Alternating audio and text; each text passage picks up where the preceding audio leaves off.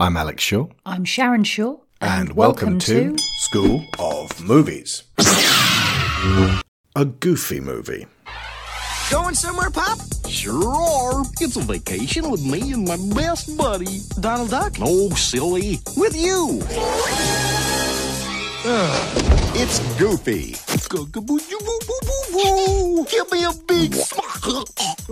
Stop goofing around in an outrageous full-length animated feature. We'll spend some real quality time together. I think I'm gonna be sick. Walt Disney Pictures presents Come on, this is gonna be fun. the story of a father who couldn't be closer That's the spirit, Maxie. God, this is embarrassing. To driving his son crazy.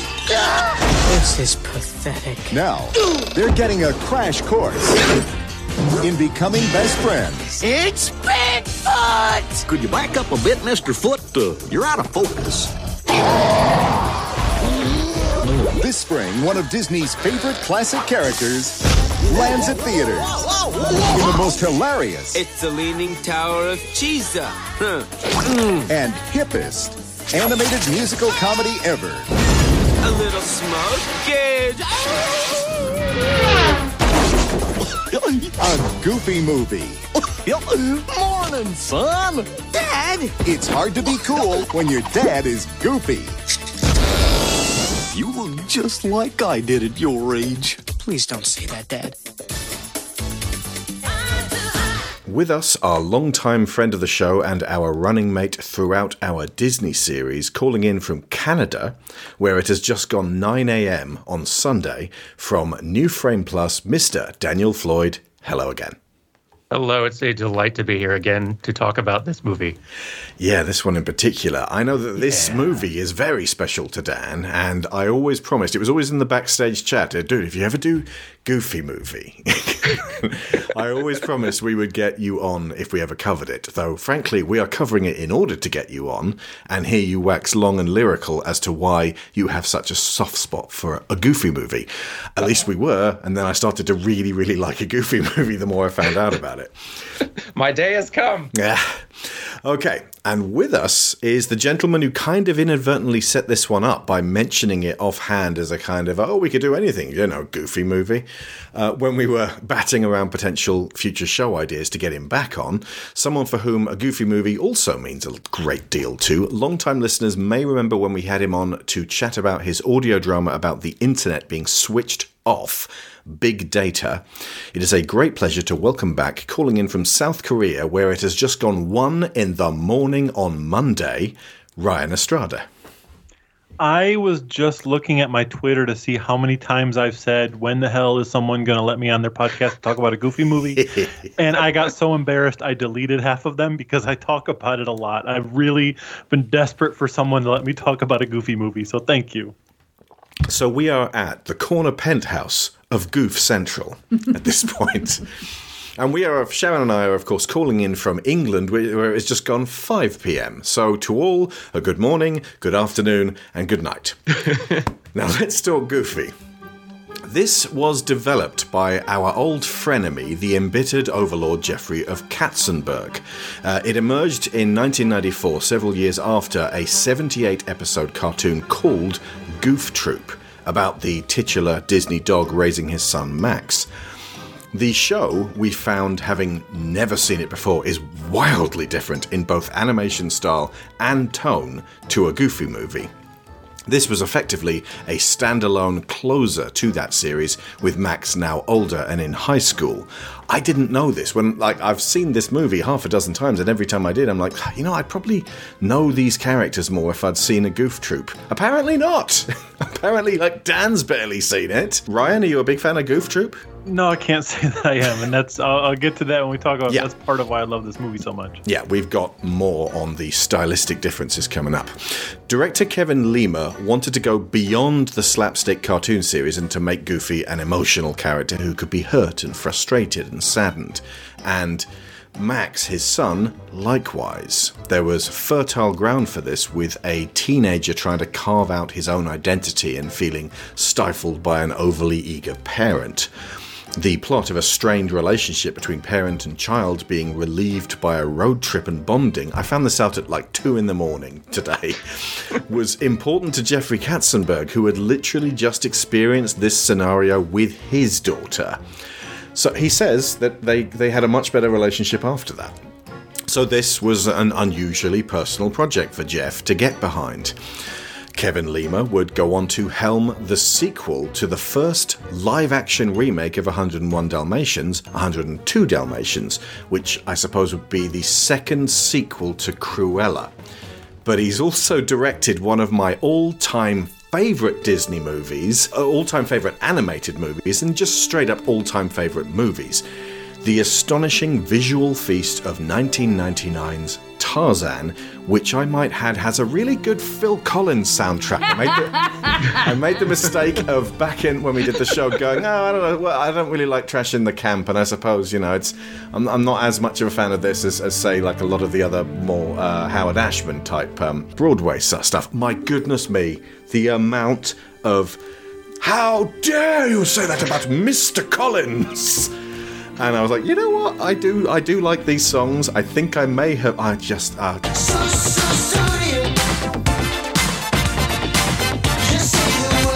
it rules. He rules. Phil Collins, a okay, except for Brother Bear. Bill Farmer had played Goofy for Disney since 1987. So I remember this was recording around 1994, although apparently it took like two and a half years of actual recording from beginning to end. So I'm not entirely sure when they started this. And that included the uh, Goofy appearance on Who Framed Roger Rabbit, uh, when he goes, we're a dog at the uh, end, which was incidentally the most recent show that we had Dan on for. Oh yeah. Bill Farmer voiced him for 78, as I mentioned before, syndicated Goof Troop episodes. He was a, a Goofy pro by this point. You know, he knew Goofy. Jeffrey Katzenberg, however, wanted Bill to make the voice sound more like a normal person, more like uh, Jeffrey Katzenberg, figuring that that's what audiences coming to see Goofy in a movie entitled The Goofy Movie wanted to hear. Farmer was justifiably bewildered and went along with this plan for about a week and a half, eventually appealing to Michael Eisner, the CEO of Disney at the time, and Roy E. Disney, who agreed that Goofy sounding more like Goofy was a better plan in the long run, which of course necessitated retakes of everything recorded so far.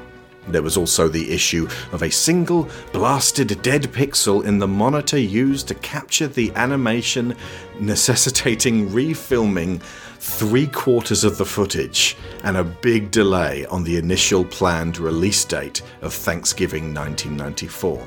This was an eye opener for me. I'd never realized this is how they get an animated film onto film. They just set up a camera and they point it at a TV. and they go, okay, let's just film that. Yep, okay, that's good. And so if there's like a hair on the TV, that's going on the film. then came the big shake-up that we've spoken of before at Disney, where Jeffrey Katzenberg wanted to be second in command, only to Eisner. And he was promised the presidential position of Frank Wells but after the tragic helicopter crash which claimed Wells's life, the board elected not to give Overlord Jeff that position, resulting in Katzenberg quitting in a rage, suing Disney for breaking their promises, and starting his own Disney with Steven Spielberg and Shrek. Like Now- quick, like I know we just only get like a cartoon image of Katzenberg from a distance just through these like Well, he keeps uh, doing this cartoonish stuff. Oh yeah, and that's the thing. Like he clearly he is not a complete goofball who is just inept and wrong all the time. Anytime he like is involved in these films, we, we've seen plenty of cases Oh, over yeah. the course of Disney history where he has made he's been right and made correct calls that have made films better or like uh, better than they would have been. But like, doesn't it always feel like? He is always guaranteed to be wrong about one major thing per film.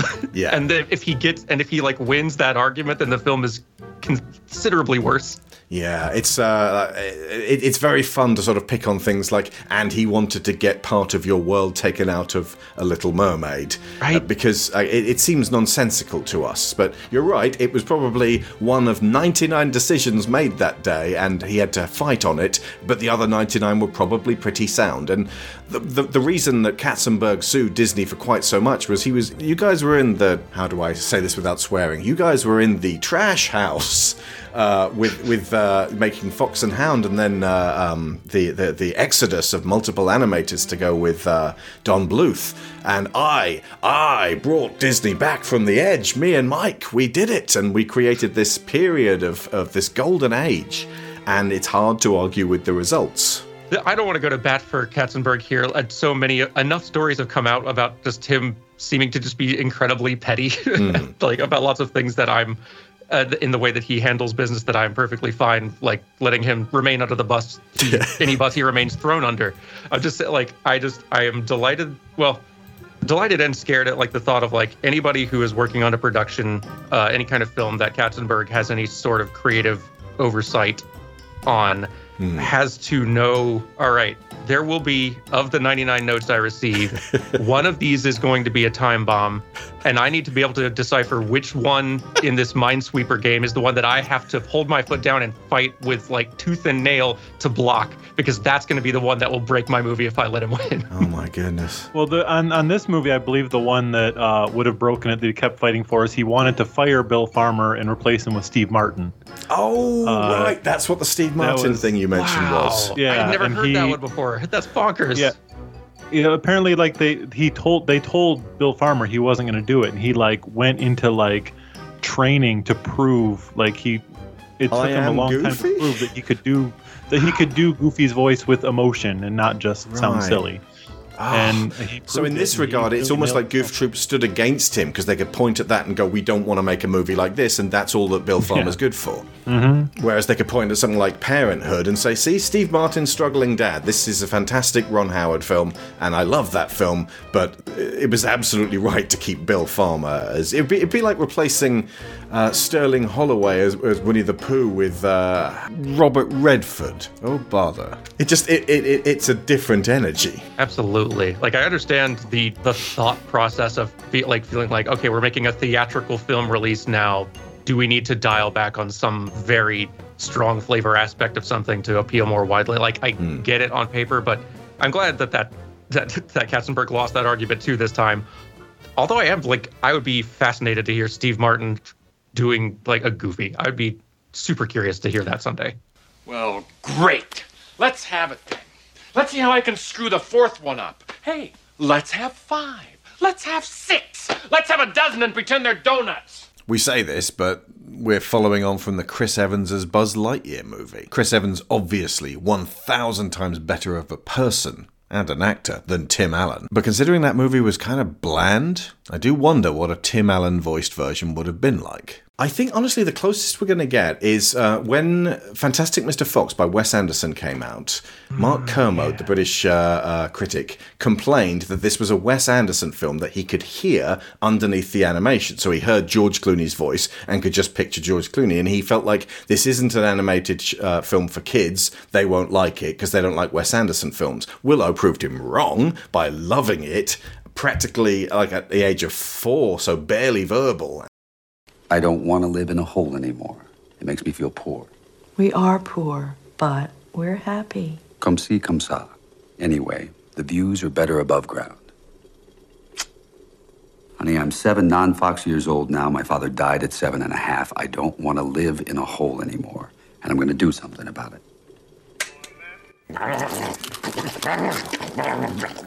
It would be slightly disengaging to go, and this was that time that Steve Martin played Goofy. Oh yeah, no, it would have not been better for this film. Hmm. I just now I'm just genuinely curious to hear that like like the audition tapes. Yeah, it's kind of like the um, uh, the early versions of Shrek that was going to be Chris Farley. Chris Farley. Yeah, Oh yeah.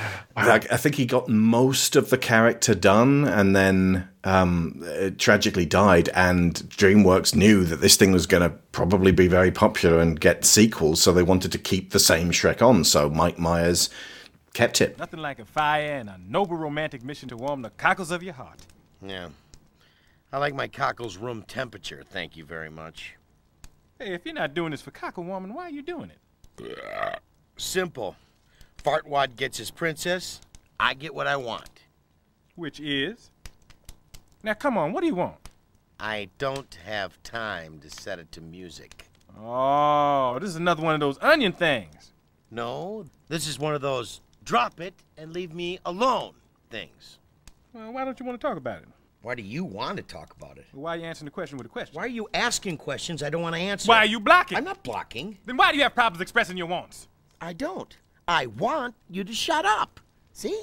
No problem. You're just displacing your anger. Believe me, it's properly placed. You're really mad at whoever did this to you. No one did anything to me. Yes, yes, yes. Someone hurt you so bad. Someone hurt you many years ago. Leave my parents out of this. Breakthrough. Oh, wow. I actually hadn't heard that footage before. If you're familiar with the Shrek musical, they definitely pick that storyline back up again regarding why Shrek is so guarded. He was cast out by his own parents. But that never appeared in any of the four Shrek films. Maybe in Shrek 5, he'll be a struggling father with teenage kids. Triplets, all of whom feel differently about being an ogre. Katzenberg had presided over the recovery of glory for the House of Mouse, kicking the animation team into gear with ruthless efficiency until they stopped making The Black Cauldron and started making The Little Mermaid, Beauty and the Beast, Aladdin, and The Lion King. So Eisner, whose health was suffering at the time, considered a goofy movie to be a contractual obligation rather than something to be proud of, like Pocahontas or The Lion King 2, Simba's Pride. So when Jeffrey left, it was like, oh, we've still got this movie that's supposed to be coming out later this year. I guess we can still do it. And thus, a goofy movie got the same treatment that Mars Needs Moms would 16 years later when Disney shut down their recently acquired studio, Robert Zemeckis' Image Movers Digital. Uh, Goofy got an April 1995 release, pushed forward from Thanksgiving 1994. It got no fanfare, next to zero marketing. That's what happens when you just. It's, it's called sending a movie out to die. I think. Didn't the Rescuers Down Under get barely any marketing because they realized that Home Alone was going? Like, I, they knew Home Alone had definitely killed it within the first weekend. Yeah, yeah, definitely. Yeah, and you still hold a torch for that one as well. You like the mice. I do. Like not nearly as strongly as I do for this one, but I definitely hold it. That's like okay, that one's solid. Yeah. It would have wound up as forgotten as Disney's burnout style PS3 era racer split second. Only, as with Muppets Christmas Carol, which was similarly ignored in theatres, a goofy movie found a welcoming audience that latched onto it fervently at home video. Also, in an act of strange providence, director Kevin Lima would go on to direct the extremely charming Enchanted with Amy Adams, which has always seemed like a riposte from Disney at Shrek's and thus Katzenberg's easy skewering of their brand. And somehow, Ryan was able to get hold of Mr. Lima himself and pass on a question that we had in the early stages of studying up for this, and Kevin was nice enough to record for us a solid four minute answer and send it in and here it is.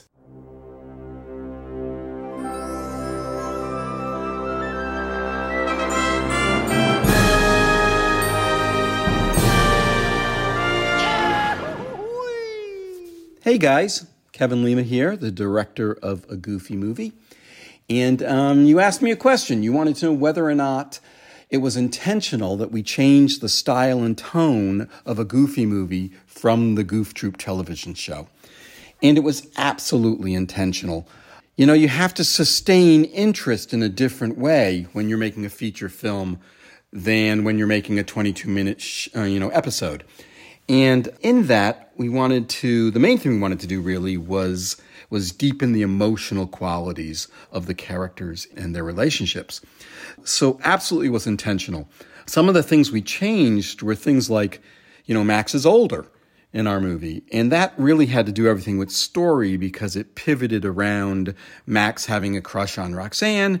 And we felt like the Max from Goof Troop was a bit too young to do that. It also gave us a chance to go from a very cartoony Max. Oh, I'm sorry, Max. Ah, it's okay, Peach. Same thing every summer. Your dad takes you guys someplace hot, like Hawaii. My dad can't afford to go anywhere. If I had the bucks, I'd buy him a real vacation. With a very cartoony voice to a more naturalistic voice on Max, which we thought we also needed in order to, to sustain that sort of like 70 minute format. It would have been very tiring, we thought, to actually listen to a Max that was all up and high. And so we wanted to pull it more into a natural tone that w- could sustain the entire film. Morning, son. Came to see if you had any dirty clothes. Well, there they are. Help yourself. Wax. Thought we talked about this. Yeah, look, I'm sorry, Dad. I'll, I'll take care of it later. Oh, What's the big rush? I'm running late. You know, one of the big changes is that we don't um, highlight Peg, Pistol, or their cat Waffles. And we tried. We talked a lot about how to keep, you know, how to keep them in the story. But as we concentrated down more on Max and Goofy, we didn't really give ourselves the ability to intercut between the two families. And I guess they could have gone on the vacation with uh, with Pete and PJ. But then we were also talking about we're doing a we're doing a story about fathers and sons, and let's concentrate down on that. That was where we had to put all our emphasis and not distract the story by by bringing in other other elements. And then of course there's always that question about uh, waffles, right? Like Pete's a cat and he has a pet cat. It's kind of like that big conundrum: is Pete a cat? Is Goofy a dog? You know, Goofy hangs around with Mickey, who has a dog, Pluto, who's a real dog. So it's always this big question, which has been uh, sort of amusing. I don't think there's really an answer for it, to be quite honest with you. Anyway, I hope I answered your question. Really love that you guys are doing this. Thanks so much. Uh, the attention the project, uh, A Goofy Movie, has been getting lately has just been overwhelming. And it really it really moves me. And i'm so incredibly proud that we created something that has uh, has lived on. In fact it's become kind of like a cult classic. So thanks for doing this. I can't wait to listen to your uh, to your podcast. Thanks a lot for asking. Hope you got the answers you wanted. Take care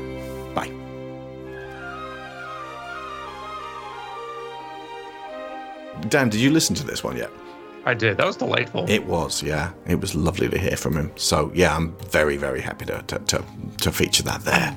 That was awesome, Ryan. Thank you so much for Yeah, sorting that out. great job. Of course. Any excuse to become best friends with Kevin Lima. I'm sure. well, indeed. Thank you so much, Kevin Lima. And if you're listening, we hope we can do your film justice and explore it with this pair of lifelong lovers of your work. Also, on a side note, I'm going to move our Tarzan show that we recorded with Dan back in like 2017 all the way up to the front of the feed, just in case Kevin and or his spouse Brenda Chapman, the director of Pixar's Brave, would like to hear quite how much I personally love Tarzan. The head of animation on Tarzan himself was Glenn Keane, someone we've mentioned uh, several times before throughout the uh, 90s. His work animating Tarzan, the movement, the um, soulful way he connects with Jane is absolutely mesmerizing. I adore Absolutely. Keane's work in this. I do Uh, too. He's one of the best guys alive doing Yeah. this doing this job. More recently, this nearly 30 year old film now has been unveiled as being surprisingly beloved by a specific subsection of society. Surprising for white people because, whether intentionally or not, many challenges that Max and Goofy face in this movie are very applicable to black family culture. We will definitely be citing some of what we found over the past few days, but there are black experts who are far more qualified to go into fine detail on this. So, I recommend the 2017 Vice article, The Enduring Legacy of Disney's Black Millennial Classic, a Goofy movie. That's written by Austin Williams, and the fantastically clarifying YouTube presentation of La'Ron Readus, a Goofy movie, a staple of black culture. That's why, in regards to my rewatches of a Goofy movie on home video as I grew older, I was less invested in what Max did to impress Roxanne and more invested in how he had the tools to be able to pull it off. Because, let's just be honest, readers, as black folk, specifically black millennial adolescents, hijacking the last assembly of the school year with your AV club friends just to perform the latest single of a 90s pop star for your high school crush isn't one of the things that we'd actively decide to do. And that's partly due to the fact that some of us never had an AV club.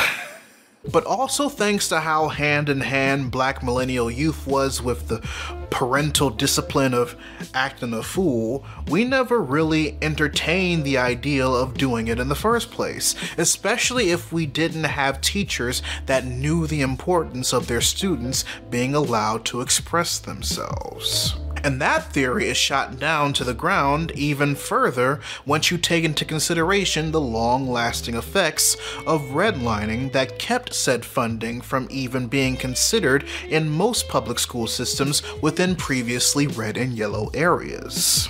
And then you also have to remember that this takes place in the mid 90s, when predominantly black schools across the country decided to save money by cutting budgets in their programs for the arts, thanks to the at the time modern day result of the same discriminatory actions of the past. That's why, for a lot of black youth who timely watched and grew up with this, the first act of a Goofy movie is a power fantasy, a way of allowing us a way of doing things otherwise impossible by living vicariously through a character that has the means to accomplish such expressions via proper school funding and doesn't have to worry about being disciplined by their school or their parents from the decisions they make because it's not there. And the fact that the decision was made with something already black coded in the universe of the story helps with the immersion. Because if any black kid did what Max did in real life, proper funding or not, we all know that we wouldn't be Max in this situation. We'd be PJ. Seriously, this 34 minute video is fantastic, and I owe most of my cultural insight in this episode to watching La'Ron Readus, as well as the slick mockumentary of the fake making of the blackest Disney movie of all time, that is season 4, episode 8 of Atlanta. And I will put links to at least the first two of those in this episode show notes. I was at that last screening. It was the Bigfoot stuff that put him over the edge. They'd added it without his knowledge. He'd wanted Goofy and Max to wander into a thrift store and discover Huey Newton's rattan throne. And once they sat in it, Max would finally understand what Goofy had been fighting to make him understand all along. Instead, they took out the thrift store and the throne and put in that Bigfoot bit. It's like they were saying, what you were after, your message, is a fantasy, as elusive and unreal as Bigfoot. If I could throw in one Oh, yeah, more uh, creator, uh, there's a creator on YouTube named uh, Toonrific Tariq who uh, does a lot of uh, animated like uh, reviews and discusses a whole lot of uh, animated films and shows. Who has also done a video on a Goofy movie, which is wonderful. I like Toonrific Tariq is great at really getting to the emotional core of uh, a lot of these uh, films and things that he covers, and it's a great video. This was a collab with Awkwardly Animated and Mann of a Thousand Thoughts, whose voice you'll also hear in this clip. I think my fascination with this animation has a lot to do with my fascination with the animation on like Bebe's Kids, right? Not only is it done really well, but it's domesticated. Like it's modern. That's not as normal as you think for 2D animated films of this caliber. It's things we've seen animated before, but just like not to this scale. Look at this motel, the diner, their neighborhood, the highway. Even this hallway at the school with the dried out colors used. Don't nobody want to be there. It's perfect. Plus, you can definitely tell different artists did different shots. The touches shine through in the eyes of a detailed animation fan, but is unified enough to where it doesn't become a distraction. I love the depth of field too. The blurred backgrounds, the dolly shots is all there. And I'll just say it, animation looks so much better when it's shot on film. And not when it's cleaned up 50 years later with gross colors then shoved into the Disney vault. Like when it's in its most raw form. No matter what you try or do on the computer, it'll never look like this again. Just a brief explanation cartoons used to be drawn, inked, and painted by hand on these cell sheets. When a cell was done, they'd put it under a camera and take a picture of the drawing over the background and repeat. But now it varies on the technique, but ultimately it still all ends up on a computer somehow. With it, you get the HD, the sharp, crystal clear image with poppy colors. But without film, you lose the grit, the dirt, the sweat. These colors will always look better to me projected on a big screen compared to something that just looked like you dipped it in a pile of Lite-Brites. A Goofy movie tackles growing up and wanting to become your own person in a way that I think no other movie really hits right. Max is made to be a typical teenager that many can see themselves in, but he does have that sitcom trope of the goofy dad that you would think breaks relatability, but it actually doesn't. Goofy does act in a manner that annoys anyone in this predicament. Being forced to go on a vacation you didn't want to go on, having to spend time with your family not on your own terms, you easily can get Max's anger towards everything, which makes you get where he comes from in this. He's forced away from his friends and even potential love interests after he pretty much was able to make a big name for himself. Standout was basically his coming out moment. Bear with me a little bit. Many in my generation and even Tariq's tend to discover themselves around the time they get to high school usually around freshman or sophomore year. This can include coming out as gay, bi, pan, or so on. Now, with Max, we know he's definitely not a senior or even a junior, so we can infer that he's either a freshman or sophomore. In that time, it's very likely he hasn't really made a name for himself to really stand above everybody else. So, his moment in the auditorium basically was his big moment to let it be known that this is him and this is how he wants to be seen. This honestly applies to so many teenagers of different creeds and colors. Be you LGBT plus, black, Hispanic, Asian, Native American, Indian, so on. You tend to want people to see you as you want them to see you. This moment here resonates so easily because it's saying stand above the crowd. Shout it out loud who you are. This is you. It kind of even goes into the idea of this being a positive portrayal of black culture, with how it shows teenagers acting towards each other with dap ups in such a casual manner. That's honestly the great power of this movie. It hits in ways that couldn't be appreciated until later. It connects by honestly being a bit more realistic towards what goes on in real life. Now let's finally let Ryan and Dan talk on this one. The first question I'm going to ask doesn't usually feature on this show because Sharon and I tend to get right down to the business of deconstruction, but this one is important considering who we have on and their history with the film, and that is what was your experience growing up with this? And we will start with Dan because I know that by his own admission, Ryan can talk about this for three hours straight without taking a breath. So, Dan first, then Ryan, and then we'll move on to our first talking point, which will be we're going in roughly chronological order. So it's Max at home, Max as he's dreaming, and thus like sort of how it informs upon his new the new version of his character. So, Dan, you'd have been Yeah. how old when you saw this? Uh, let's see. Probably in. Probably would have been around like fifth or sixth grade or so when this came out, and I don't remember what age that was. Eleven or twelve. But I, uh, like I saw it in the home release uh, after it came out. Just like I remember watching it at home with just some cousins we had staying with us at the time, and uh, enjoying it a great deal as a kid, just as a fun romp in the way that you enjoy something like as a child. As loved the music, loved all the just comedy in it.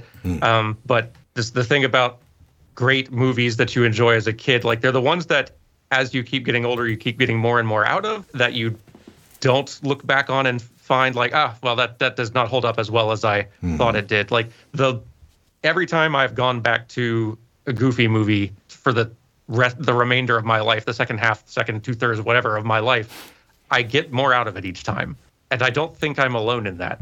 I keep seeing like creators and writers and directors and other filmmakers and showrunners I have an immense respect for citing this movie as an influence.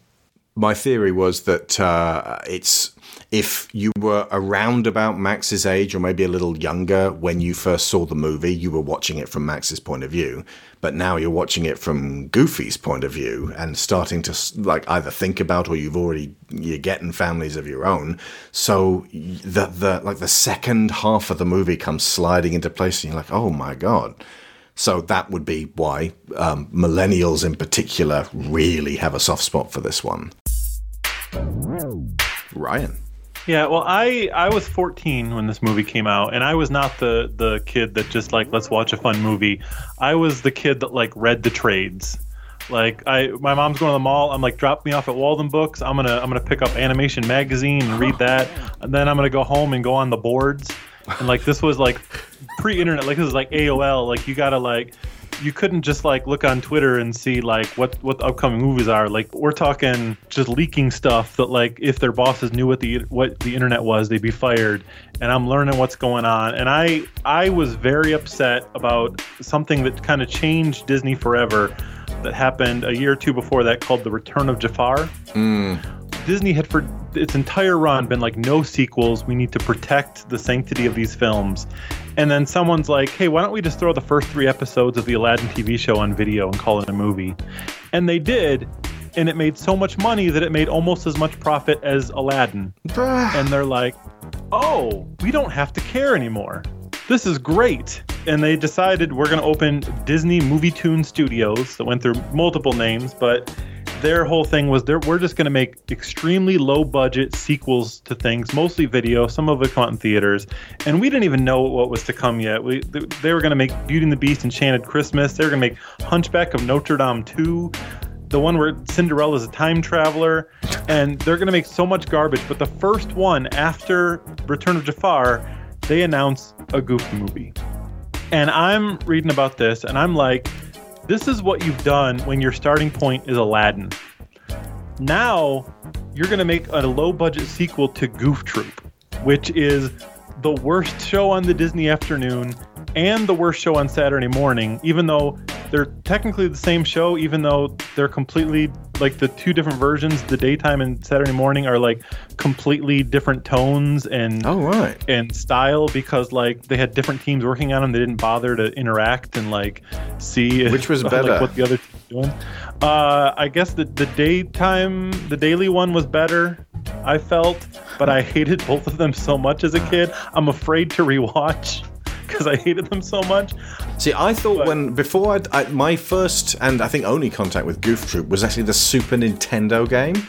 So okay. I think I assumed, considering it was made in 1992, Goof Troop this is going to be Goofy and his family. This is Disney, much like with dinosaurs, going, we need a Simpsons. How can we do that? So we get Goofy, Goofy's wife, Goofy's little son, who's a, a little bit of a, a, rad kid with a skateboard, Goofy's daughter, who's uh, anxiety ridden, and maybe a, a cute baby who bangs him on the head with a saucepan. That is not Goof Troop at all. It's just Goofy and Max. There's no troop. Yeah, well, and it's not The Simpsons. Yeah, it was originally going to be Goofy as a scout leader, and right. Max and his friends were the troop. Oh, and then they Lord, realized, oh wait, literally, yeah, we literally already did that with the Junior Woodchucks.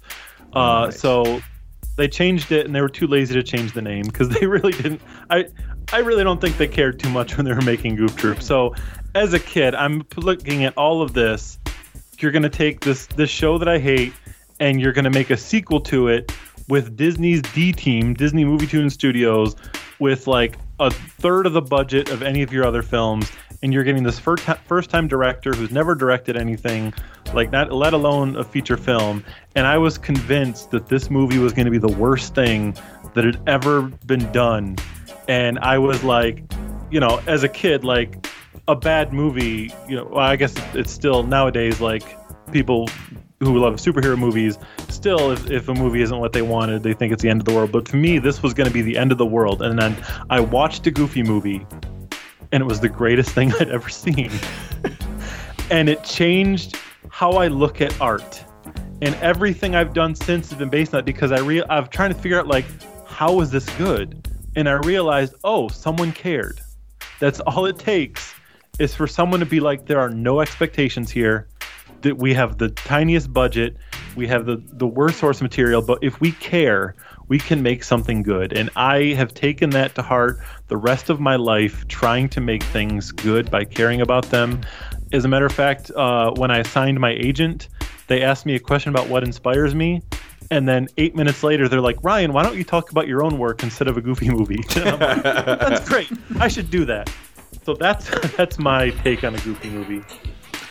Well, well, that's a hell of a way to start off. Uh, let's let's talk about how that caring about your characters actually manifests itself in the movie. Because uh, we're going to be talking about Max and Goofy primarily throughout this. I mean, we, we can talk about other characters, but really, it is about these two, how they treat each other, how they regard each other, and that evolving over the course of the uh, film. But also how especially how Max comports himself, because he starts the movie kind of different to how he ends the movie, which is otherwise known as an arc.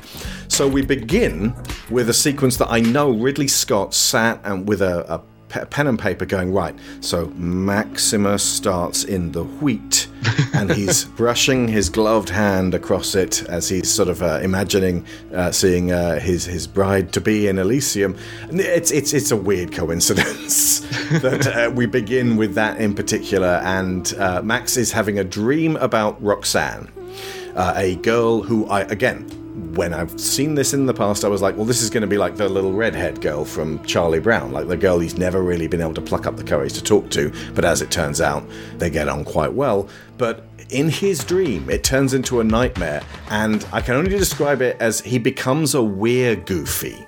Like his teeth blast out of his head and become huge and buck teeth, and uh, he, his hands and feet become large and clumsy, and all of the negative aspects of his father just explode out of him. And uh, uh, you know, his manifestation of Roxanne in the dream shrieks and recoils away from him as though he is uh, Lon Chaney wolfing out. This next bit is going to be really harsh, and I have to be very careful. I didn't talk about it in the original recording, but it is absolutely relevant to the modern day black reading of a Goofy movie. Max's father was originally created by Walt Disney Studios as a racist caricature, initially named Dippy Dog. He evolved into Dippy the Goof, then The Goof, then Goofy. There is a 1935 excerpt on his design intention by creator Art Babbitt, which can be easily found online, and that I will not be reading here. But while it does express the positive traits that he is a well meaning fellow who will always try to help another, he is incapable of succeeding due to his own vaporous brain and clumsiness. The N word is employed in this memo. Ergo, whether intentionally or not on the part of the 90s production team, Max's nightmare here can be read as deeply rooted anxiety of a modern African American teenager's fear of their own inability to escape the role afforded to their ancestors by the white hegemony at the time of Goofy's inception as a Disney character. There is unavoidable, deeply uncomfortable intention behind Goofy's physical characteristics, which have maintained to this day, though clearly not out of some sinister racist agenda on Disney's part.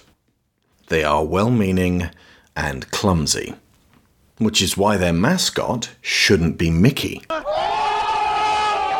It, I think it sets up really quickly that it's not just that he's embarrassed of his father, he's embarrassed that he's going to become his father. And that I guess that comes out of the fact that he kind of realizes that he already is. It really communicates a lot with. Are there any words? There aren't any words anywhere in that other than the uh, yuck, I guess, at the end of the dream. And, yuck. Like, and I love that. That's like the big crescendo horror moment is not just even the physical transformation, which was already very Wolfman scary, but just that it he can't suppress the stupid sounding laugh that his dad does. Yeah. But yeah, but it does communicate so much about just all of Max's insecurities that he has as a teenager, instantly relatable ones too. Just like the I am embarrassed about how I am appearing to other people, especially someone who I'm obsessed with right now, who is my world. Mm. And I have this terror about looking stupid to them. And we immediately can see and fully understand that Max's inner vision of looking stupid is like the worst possible scenario is acting like his dad does in front of someone who could see him. Yeah. I'd say one of the strengths of the movie uh, is that, like me, you could walk in there going, oh, I've never seen Goof Troop, but I do know Goofy. Disney have at least maintained Goofy being one particular type of character for most of the time since he's been uh, he first appeared on screen. This is why radical we've got to rebrand it as something new and fresh that the kids would like. It's always a gamble. Retiring Apu Nahasapeemapetilon makes sense, although the makers of The Simpsons were crappy about it. I'd say Marvel's Punisher definitely needs reshaping. But what I'm talking about is a more shallow chasing of trends to make a character hip with the kids rather than a deeper understanding of troublesome cultural implications. If anything, it's just the new cokeification of Goofy as you make him speak like. Justified, you might say. Yeah, I was getting to that. As you make him speak like Steve Martin, and then maybe you return to, to Goofy Classic and make billions. But Sharon noted that in Max's head, the version of him that he wants to be, like you know, he's like, "Hey, baby, I'm I'm flying on fleek," and all various other cool, rad things from the '90s, How do you do, fellow kids? and skateboarding and like wearing big sunglasses, backwards baseball cap. That is Poochie. Max's ideal self is uh, a Max by committee. I thought it really is the, like the same shades and, and hat combo, isn't it? Yeah. But that's a, that's a great starting point for what the the teenage experience that Max is representing is. Being a teenager is about starting with a self that doesn't have a defined identity and using the way you bounce off other people to work out what the outlines of that identity are because that then gives you a structure in which you can work to construct yourself. Hmm. Part of the beauty of this movie is that it works significantly better because it is starring Goofy, a character who you would probably not immediately think of as the kind of character to put in sort of like a parent, like father son drama communication type thing, because it helps to balance the scales a little bit on whose side you should be feeling on. Like it, I could see in a lot of films like this, if you've got like a father and a son who are having difficulty communicating, even if you will be able to relate to how the teenager feels being embarrassed by their parents and things like that, for a lot of us, that is a phase that as you get older you start to have more like understanding of who your parents were you don't feel that necessarily like that same kind of uh, revulsion and fear about being like even seen with them with friends or anything like that. Like so it would be something that for a lot of us it would be harder to relate maybe to max's sort of or we, maybe we would relate to max's uh, feeling of embarrassment about his father and looking like his father. But it would be something that we might think that he is like in retrospect wrong about or like that is just a part of his life that he's going through but if your father is literally goofy the dog the com like that is actually an amped up much harder thing to deal with if you are in this specific phase of life that max is going through that's a pretty understandable fear and problem you can very much understand how this poor little kid is feeling And this has to be like one of the only Disney features that takes place like in in the modern day. It's not in a, hundreds of years ago in France. It's not in a fairy tale world. Mm-hmm. It even though everybody's a dog, like it feel like especially as a kid, I'm like this feels like my high school. This feels like my town, and just putting Goofy, the character from the 1930s, into this situation uh, just immediately makes him stand out. But I, I love that even though he's in there, like they still make him a really good dad. Like everything he does is he's being a good dad, and so you can feel that. Like you immediately feel feel like in your soul, like how as a kid, especially how embarrassing that would be to have your dad doing all of this stuff, and then just but what makes goofy like en- endearing in it is that he has no shame in that. He is who he is. And so when you realize max also max is never actually cool. Like you mentioned he's poochieing it. He's trying to be cool. He's doing what he thinks is cool. But what makes people like him is how confident he is doing it and then like as soon as he's not on that stage like he gets awkward and dorky again and i think that's the kind of connection he has with roxanne is that she doesn't care that he's awkward and goofy. So yeah, just that that weird balance of how they stand out and when they're confident and when they're not just fascinates me. The fact that Goofy is a really good dad, I think, is is a significant part of why this is a Goofy movie and not a Mickey movie or a Donald movie, and it helps in the balancing of the perspectives. Like you said, there are many ways in which we can empathize with Max's predicament, but there's also the facets that help us to connect with Goofy's perspective as well. And I feel like if this had been about Mickey, Mickey's the paragon. Mickey's the one who he's the, the, the face of the company, never gets anything wrong. That would be a very different father son relationship. Donald is this constant ball of feathers and anxiety. That would have been a very different relationship between father and one assumes nephews. In both cases, actually. Mickey has nephews too, doesn't Mm. he? Um, It's but- a regular occurrence with cartoon characters. They don't want to like seal wanna think about tie the knot it. on that one.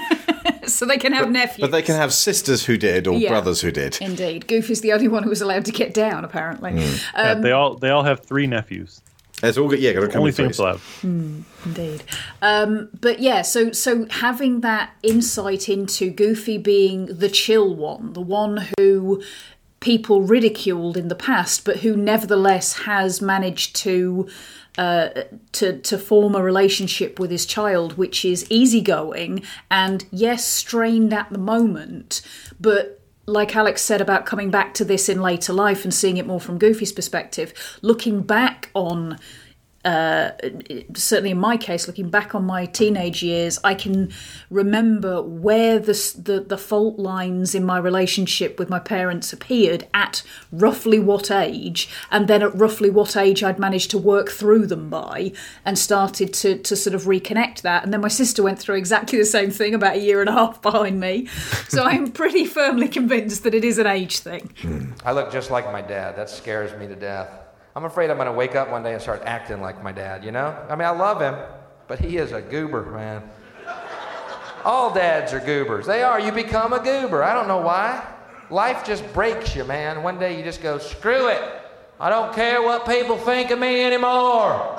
I'm going to wait for the paper boy in my underwear.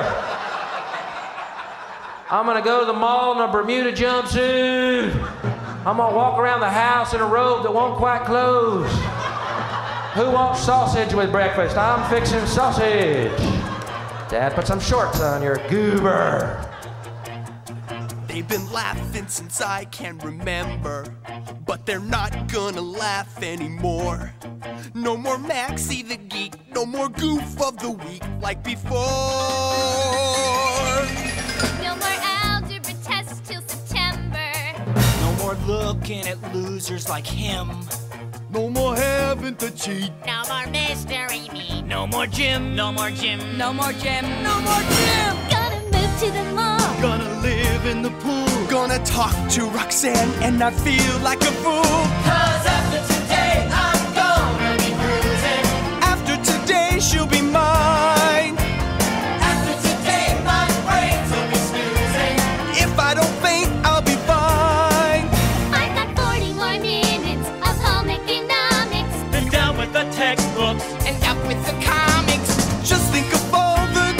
I've been losing, finding the right thing to say.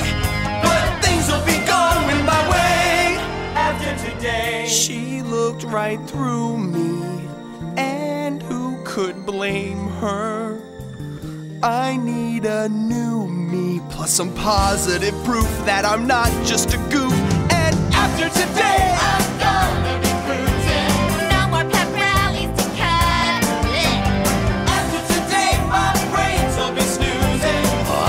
sit on my butt. I've got less than an hour, and when this is ended, I'll either be famous or you'll be suspended.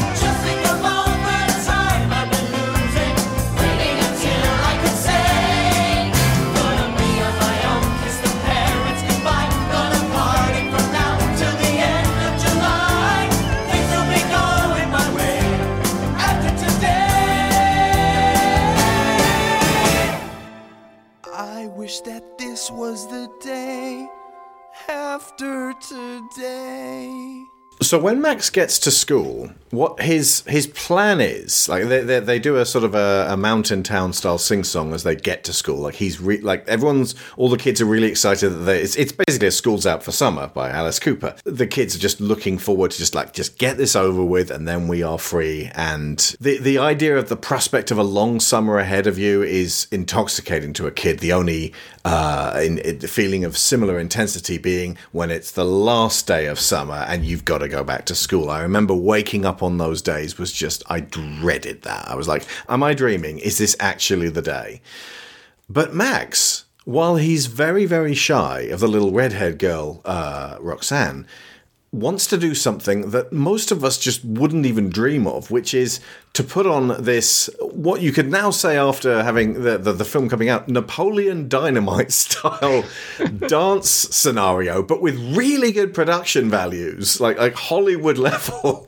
Uh, like the kind that you like in those days get John Landis to film for three million dollars, and effectively dress up like his favorite recording artist Powerline, and I suppose gate crash the uh, the, the farewell ceremony where just uh, it's specifically a ceremony where all the audience of kids are bored and everyone's just sort of going through the motions and Stacy who is Roxanne's friend gets up there and is uh, kind of sneered at and by the way Stacy's voiced by um, the girl who played Six in Blossom Jenna Von Oy. Jenna Von Oy, that's the one, yeah.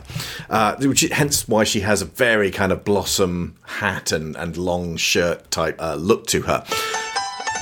But Max waits until the only genuinely detestable character I think that Wallace Shawn has ever played. Like I like Vizzini in um, uh, Princess Bride, and you know, damn right love Rex.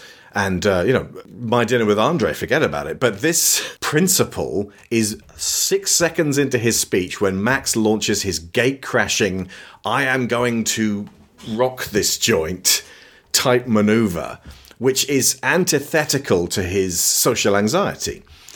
And everyone loves it, like against all odds, even though everything seems to go wrong, apart from the teachers and authority figures, everyone loves it. And the teachers over, well, specifically the principal overreacts like crazy. Can we talk about that? Gonna end up in the electric chair. Yeah, uh, that's that's the line that made all three of us go, "Whoa!" uh, that he uses very specifically charged language, dressed like a gang member. He drove the uh, kids into a riotous frenzy, and then says to Goofy, in all seriousness, not even in just being facetious, that his son will be executed for his crimes, future, numerous, and imminent, uh, if Goofy does not somehow perform some kind of magical parental act and uh, and and get hold of this wild child, which is. Uh, well, it's very one sided and it's taking it incredibly far in terms of what Max actually did, which was it's almost like if he'd just asked permission, then the AV club may have been able to put on like this little show, but uh, it, it kind of would have been a bit too corporate if it'd done that. The fact that it's uh, a little bit guerrilla gives him that edge, and the kids respect that. The fact that the uh, uh headmaster is affronted at that. But that's true. If the headmaster had like introduced Max's yes, act, then that would have just like, deflated oh. the entire thing. Yeah, it would be almost like uh, getting on those people who tell you, "Hey, smoking is whack," and uh, you be like, "I'm going to go away from school and start smoking." but, but yeah, this is one of the things that that set off little alarm bells in um, young black viewers watching because, and I really don't want to misquote any of this or misinterpret any of this the juxtaposition is of Max, who is now really in trouble and is very scared about what will happen with uh, his dad. PJ, who is really scared about what will happen with his dad.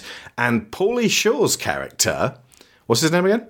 Bobby Zimmeruski. Bobby Zimmeruski, Leaning Tower of Chisa. Perfectly cast, who is not the least bit worried about what will happen to him because in the eyes of the young black viewers watching, he's white and he's not going to get that badly into trouble. There is a generational issue here, which I, am going to guess dates back to the civil rights movement when white people stopped being freaking insane in entirety and said, let's let's just yeah, maybe you can go to school and be treated sort of like human beings. And so and ethos got hammered into young black kids who ended up as the parents of the young black millennial kids. Don't mess around. Don't act the fool. Almost like white people will suddenly decide, oh, you know what? We gave you these rights, we're going to take them right back. And because you have no power in society, you can't say anything about it. So suddenly this started you know, making them feel, wow, I, I kind of feel like Max. Obviously, not all of them, but enough that it has become a repeated motif in, oh, hey, you know what? I totally related to this film in, in black viewers in more recent times. I really loved seeing that. Like, I've seen some of these articles and some of these, like, seen this uh, just mentioned uh, more in recent years. And it's just really delightful to see, especially given how so much of pop culture, and especially like the pop culture that was targeted at me, was just completely ignoring, ignoring or using and like exploiting black culture to appeal to people more like me. I feel we should Rastafy him by 10% or so. All right, stop. Coming out of Disney was something that a black kid of that who was around my same age could see some of themselves in and feel like familiar and like take as something that like this is something that is also for me. Like I find that really wonderful. Hmm. And I love the the just the filmmaking in that scene of the phone call with the principal to sh- to show that it's not just a misunderstanding. Like you see Goofy's emotional state, like when he you cut between Principal Mazur, like with the the blinds uh, projecting the light, making him look really creepy. You cut to Goofy, like it looks like he's having a panic attack. Like his eyes are darting, he's having trouble breathing. He puts his hand on his chest, and it does that like every time there's a, a new line it cuts in and i'm closer and the the colors being drained from the the film it get, it just gets grayer and grayer until the blue light special kicks in fills you with blue to give them that idea. It's just the the amount of filmmaking that went into that one little like just a phone conversation that could have been so simply done to to give to make you really feel what goofy's feeling. Hmm. Hmm. And it really does frame his fears about this nonsense that he's being fed about Max's behaviour uh, and how how how overblown the principal is in in sort of outlining how how terrible these uh, shenanigans were that what Goofy is really afraid of at this point is letting Max down through his failure is of Max ending up in trouble because he didn't parent him properly, not mm. because of anything that is inherently bad about Max. Yeah, yeah, it's not the it's not Goofy's fear as a parent that they are drifting apart. Although, like, sure, Goofy wants to be in Max's life and is and is sad at, at them, just like at Max. But Just like I imagine all parents feel some of that, like feeling like, okay, my kid is growing up and kind of becoming their own person, and that is going to just inevitably create a bit more just sort of distance between us, and that is a hard thing to go through. But I don't feel like if that was all that was going on here, Goofy would happily work through that on his own and uh, and just proudly see Max grow like coming into his own as a person. Like it's this is actually really important that Goofy is getting really skewed and complete information here because like at a time when he and his son don't really have good communication between each other anymore. Goofy can't get Max's side of the story because they don't communicate well anymore. And he's just been primed by Pete's sort of fear mongering about what happens if you aren't raising your kid right. Before you know it, they're off like just completely going down a wrong and dangerous path that's going to ruin their own lives. And then Mac, and then Goofy just gets this information, just very distorted information and one-sided, and that mm-hmm. just completely puts the fear in him, and he can't really communicate with Max about it, given like just where their relationship is at right now. So he falls instead to what he knows and what worked within his experience is something that builds a connection between father and son.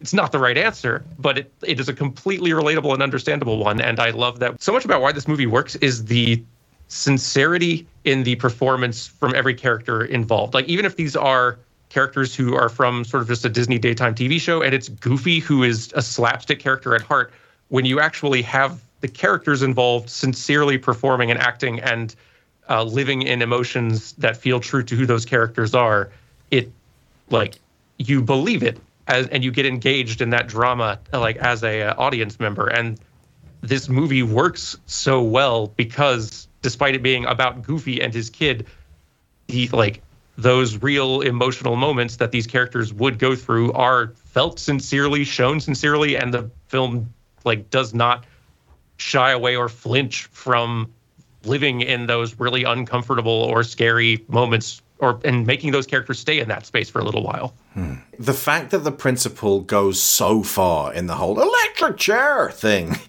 it allows kids in the audience to go, this sounds a little spurious. Because, like, if we've all, uh, well, depending on how much of a troublemaker we are, we've all had the whole Bart Simpson, this kid's a troublemaker, got ADHD, da da da da, pretend you're normal. No, Sharon's shaking her head. Okay, so maybe it was just me. But, um, No, no. I'm the outlier, believe me. Several things are at play. The principal's going way over the top. Goofy is immediately taking responsibility and caring. The Simpsons, that I mentioned earlier, was notably really high quality for especially its first few seasons because Homer cared. So he, he messed up all the time, but he kept trying to make amends. The the more Homer became this monster who was just out of control and, and stupid and, and didn't care about anything or anyone and, and just most episodes ended in him careering downhill screaming attached to a cherry picker or something like that it became well you could lift out of it because that sense of drama and that sense of stakes emotional stakes had depleted. And notably all the best episodes of the simpsons that happened in the 21st century have some kind of emotional punch to them. They're noteworthy for that. And to, so to that end this, after Goof Troop completely failed to be even vaguely Simpsons like for 78 episodes, I am guessing, because I'm not watching all 78 to find out, suddenly you've got some of the finest qualities of the better Simpsons episodes already there. It's what Bart says about your half assed underparenting was a lot more fun than your half assed overparenting. And Goofy wants to use his whole ass at this point. Uh, so yeah, uh, the the kids can recognize that Goofy's trying, and the kids can also see that Max. I mean, there's a slight ludicrousness in the scope of his plan. Like, this is the one thing I'm going to do that's going to impress Roxanne. It's such a gamble, but we can kind of see where he thought it might work, and it's all it's, it's the super overreaction that uh, comes slamming down. However, Pete then gives Goofy some terrible advice, which kind of steers Goofy off onto the wrong track. And because he's communicating with Pete, or at least letting Pete lecture him, which is not the same thing, he doesn't talk to Max and just dis- goes straight into, I know what, I'm going to know what's best because I'm in the role of parent mode. And just initiates uh, effectively a cross country intervention with his wayward son. Do you need a break from modern living? Do you long to shed your weary load? If your nerves are raw and your brain is fried, just grab a friend and take a ride together up on the open road. Come on, Maxie! All in all, I'd rather have detention. All in all, I'd rather read a toad. Ugh. And the old man drives like such a klutz that I'm about to hurl my guts directly upon the open road. There's nothing can upset me, cause now we're on our way. Our trusty map will guide us straight and true. Roxanne, please don't forget me. I will return someday, though I may be in traction when I do.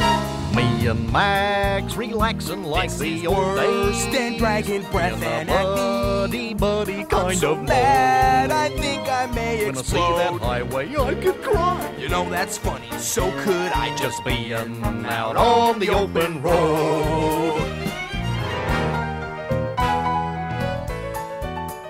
So, what does Pete advise him? Keep him under your thumb. You're the boss. Yeah. Keep it that way. And that's that's one another thing that was fascinating to me is that like I I knew these parents. I I had heard those conversations between different parents on the block about how to raise your kids. So like just seeing that reflected in a movie about Goofy and Pete character like you know Pete is a character that was like predates Mickey Mouse and just to see him having realistic human emotions and uh, pettiness was fascinating.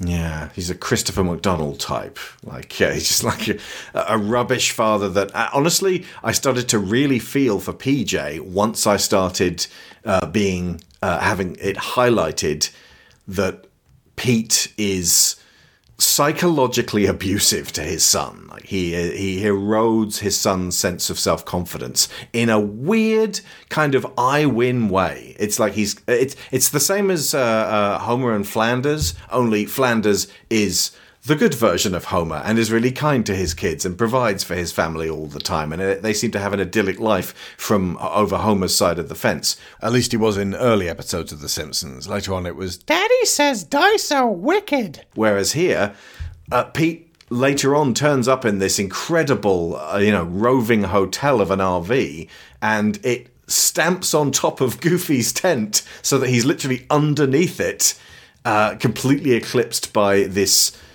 providence for his family. Who, by the way, uh, they they didn't have time or space to really feature.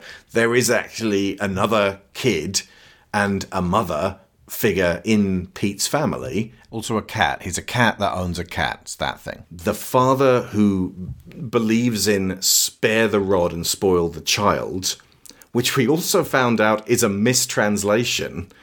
It comes from a French expression, and what they mean by rod is shepherd's crook, as in to guide and move the sheep around, not to smash them with.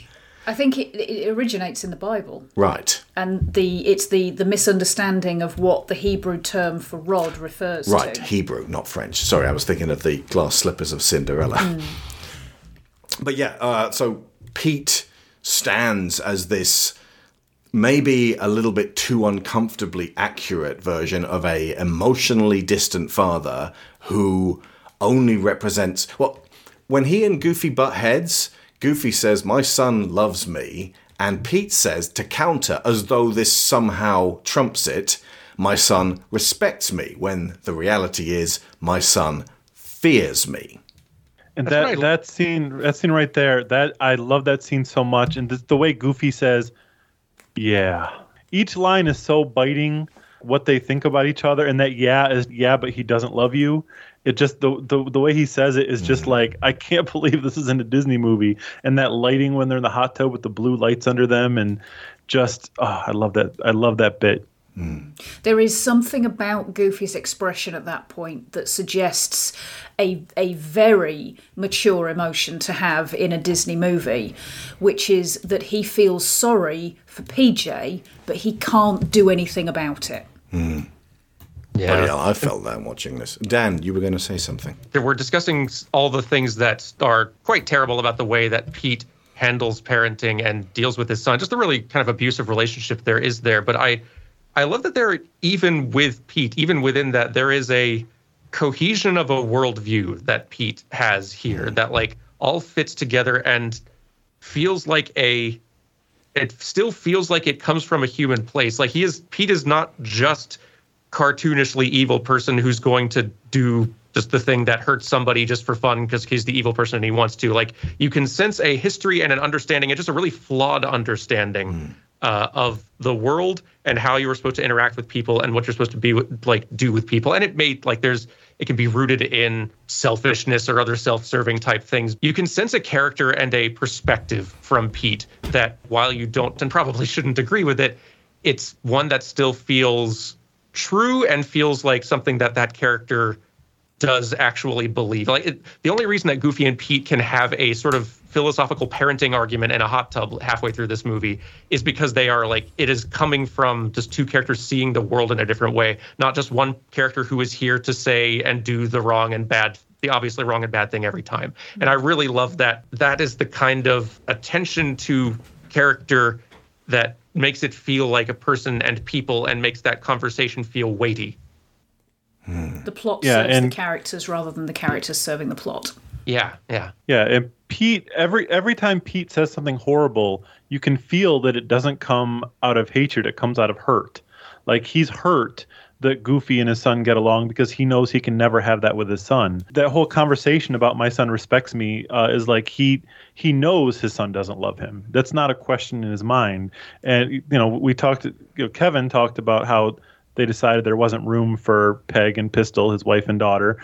But it, in the movie, it really feels like they're not around anymore. They weren't just off screen. It feels like something happened. The family split up because you, you can see Pete in the movie. Like it doesn't seem like they'd want to stick around, and something happened where one child went with the mom, one child went with the dad. So and, the RV um, is wild overcompensation, especially because it Oh, has yeah. all that room for only two people.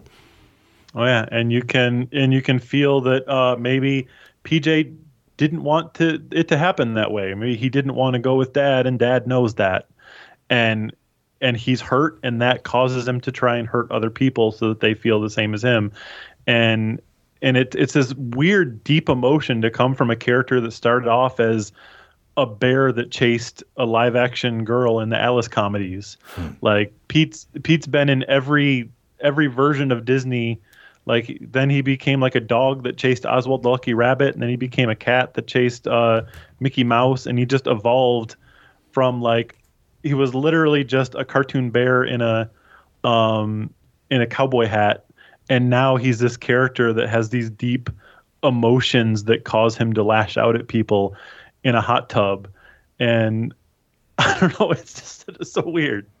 And now he's working as like muscle for Maleficent and Kingdom Hearts games. So like Pete contains multitudes. oh, he does.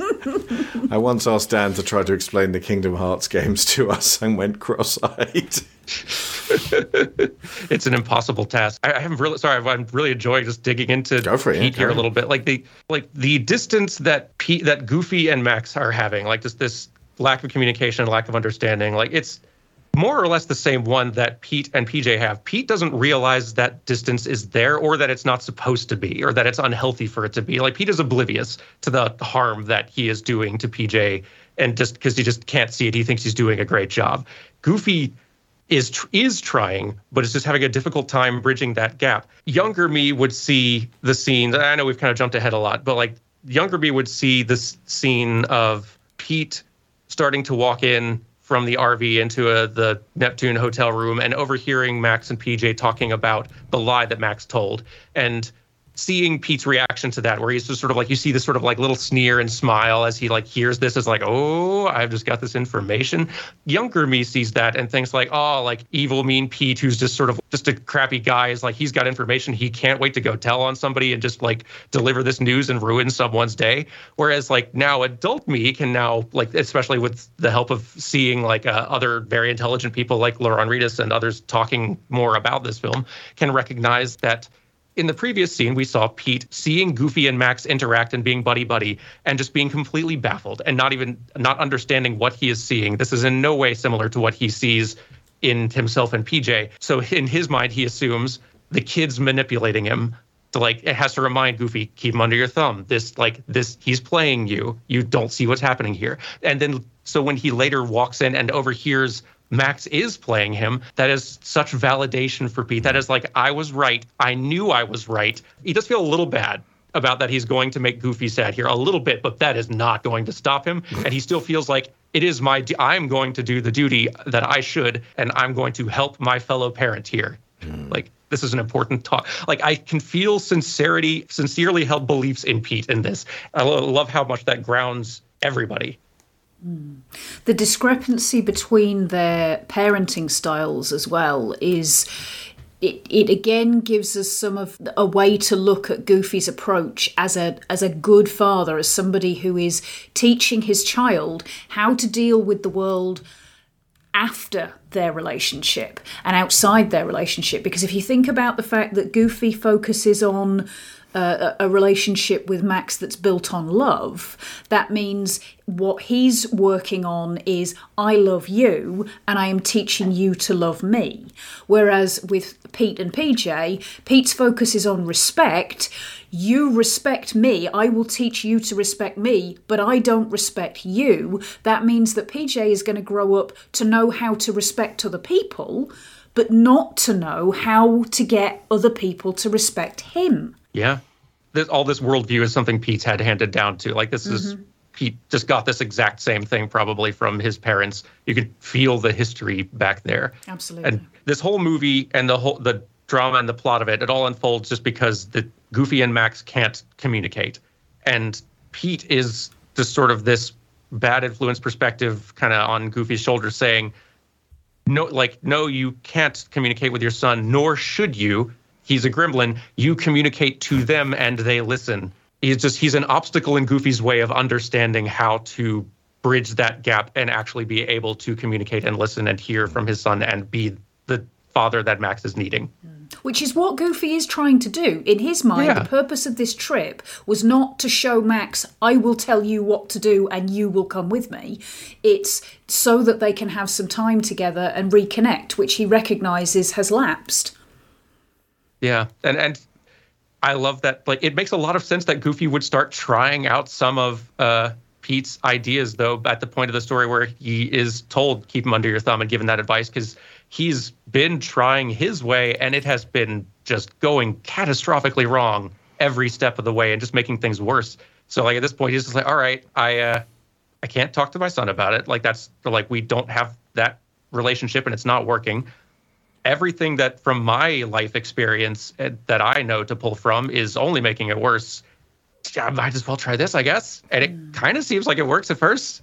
A lot of Goofy's approach to uh, bonding is this is how I like to have fun, son. So why don't you do this too, and we can both have fun? Which makes me feel like if this was a live action film, it would be one of those Chevy Chase uh, vacation films with Clark and Rusty Griswold. I feel that it would miss that, uh, you know, that, that here is a terrible parent doing a, a bad job that Clark tries to be like. I, f- I feel like it would just be a little simpler as, as kind of a you know dad's okay type story and like Rusty wouldn't be anywhere near as upset as Max like because he seems to just like in the various Rusty incarnations we've seen over the years So I'm, I'm imagining a film and and saying it would be less good that was a completely pointless hypothetical. Also, you know, with John Hughes writing it, maybe John Candy would be in it and it would be really good. I think you are actually touching on something here, though. Like, I think there's this film would not work as well if it wasn't animated, and it wouldn't Hmm. work as well if it wasn't a musical. Family Vacation, those Chevy Chase movies, those are really cartoonish Hmm. as it is, but there is a level of exaggeration of character and uh, exaggeration and simplicity in character, like kind of a directness and clarity that animation and these sort of more cartoony characters can tap into and get into that is then, then only further amplified by it being a musical where they can sing about their emotions and the world can be a little bit fanciful as it needs to be to enable like to accommodate the sort of story that these characters are going through. There's something about that that i think makes this movie land and work way more effectively than it po- than it maybe could in live action not being a musical. Mm. It's got a little bit of that once more with feeling element to it, whereby the part of what is causing problems for Goofy and Max is that they don't communicate in two ways with each other. Goofy like like Alex was saying, Goofy says to Max, "This is what I enjoy. Let's go do that together and then we can bond that way." But he never says to Max, "What do you enjoy? Let's try doing that." He's taking him on a fishing trip, which is a really good shorthand for kids being like, oh, I just want to play my Game Boy. yeah. Um, but also, Max never says to Goofy, Well, hang on a minute, there's this party tomorrow night. How about if I go to that and then afterwards we can go on the trip? Hmm. Because it doesn't occur to him to say that. It doesn't occur to him that he can question he starts, but plan. Goofy's not listening, and they are already off full pelt. Uh, we they, they they stop by Roxanne, and it becomes clear that she definitely likes Max. And actually, Sharon, you had a question regarding Stacy, and it was kind of a what does Stacy do? In the, this is the girl who was six uh, in Blossom, uh, in in a way that sort of lets us understand a bit more about Roxanne. So Well, yeah. I mean, my my thoughts around that were that the the female characters in uh, films of this type are very often just not exactly sidelined, but but we don't we don't see their perspective, and we certainly don't tend to see much of the perspective of their their sidekick friends. So what in terms of being extra characters within the context of the story, what does Stacy bring to the table that expands on that that side of it? I feel like having Stacy there is a vital ingredient in what makes Roxanne as a character work, and I think a huge part. I think Stacy is invisibly a huge part of why Roxanne like just hit such a chord with so many people. Like, it's really hard to not have a crush on Roxanne with Max when you watch this movie because Roxanne's pretty adorable in part because she actually also feels like a re she gets to actually feel a bit like a character and a real person who has a life when they are not on screen in front of our main character.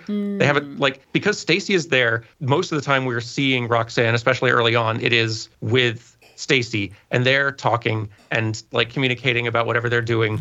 Sta- it's Stacy who sees Roxanne looking over and kind of like paying attention to Max like over at the like in trouble at the principal's office and it's Stacy that like pushes her to like go over there go over there and talk to him.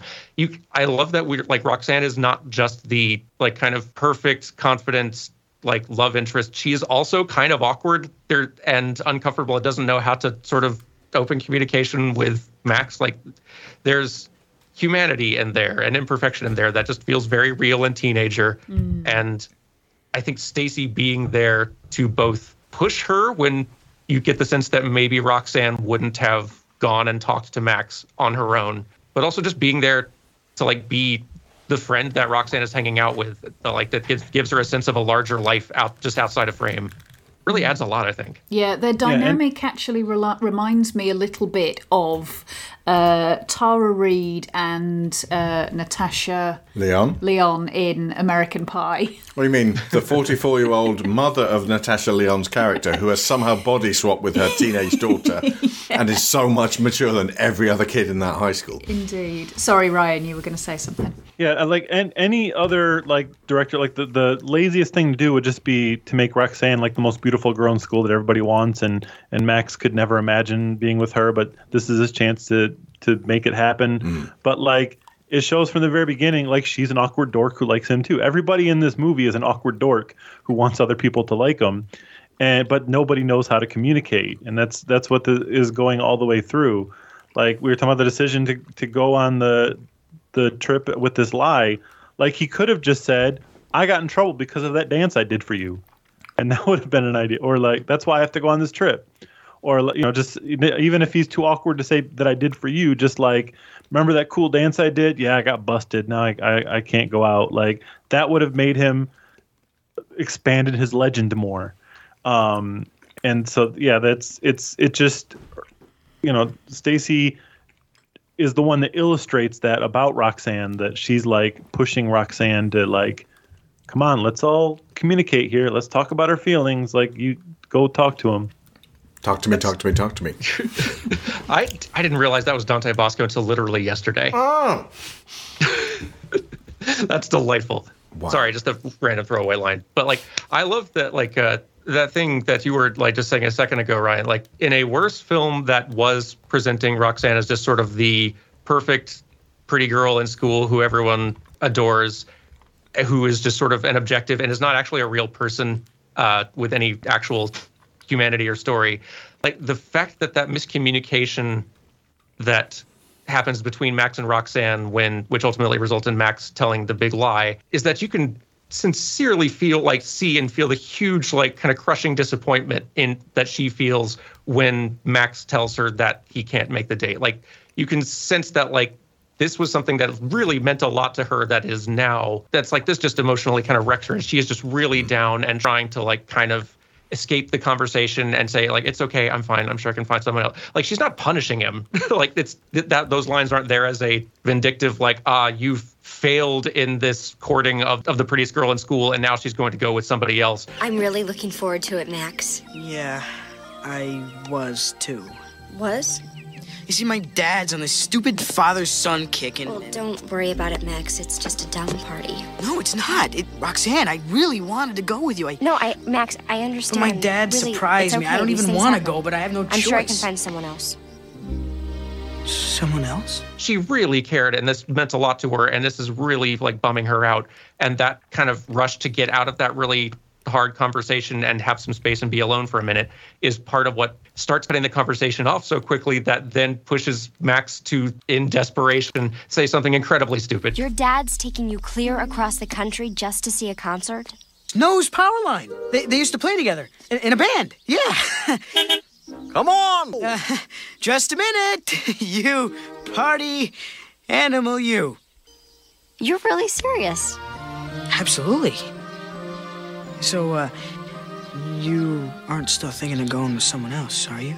Well, I guess. Because I was hoping I could, uh, wave to you on stage when we join Powerline for the final number. This is incredible. Well, I wouldn't miss our date for anything that wasn't incredible, Roxanne. It's coming from her from a real place and from a like a human and understandable place. She also feels like a real character there in that scene. Uh, notably, there's a contrast there with his version of her in his dream, where he has putrefied her too. She's a goddess, Yeah. as opposed to just a, a, a girl who's filled with anxiety, just like him. so genuine. All of these characters feel so genuine. Like one of the best animators I've ever worked with had I remember like he had a sticky note on his monitor all the time, basically, that just simply said sincerity is believability. And it, this was sort of like an acting note when trying to get into your character's head that like if you are building this sincer- like if you can bake sincerity into your character's acting performance make it really feel like they are genuinely feeling a way that they are in the moment that they're not like above it they're not winking to the audience they are not just sort of putting on a cliched like uh, emotion in any given moment. But if you're feeling like when you are seeing an expression on that character you are looking into their soul and seeing something real and a real emotion then the audience will believe it and they will get invested and they will feel it too. And it's such a good character note. And like and i can not stop thinking about that sticky note of sincerity is believability with all of these character performances even if they are like very like this is not a subtle movie in any way. It's very surface level with lots of things but there's so much richness in there because all everything every character says and feels seems to be so sincerely felt and from a worldview. And they, they all feel like complete people. I feel like that's in part why what makes this movie emotionally land. And just as an example of how much thought was put into the emotion of these characters, like I just now I was I'm a, uh, right now I'm looking at a picture of PJ from Goof Troop and a picture of PJ from a Goofy movie, and just you know Kevin was talking about how they changed the designs, and if you look at PJ in the show, um, everything is pointing upward. Like his his his look is he wears this big like neon blue jacket with the collar popped up. His ears are popped up. His his uh, cheeks are pointed upward.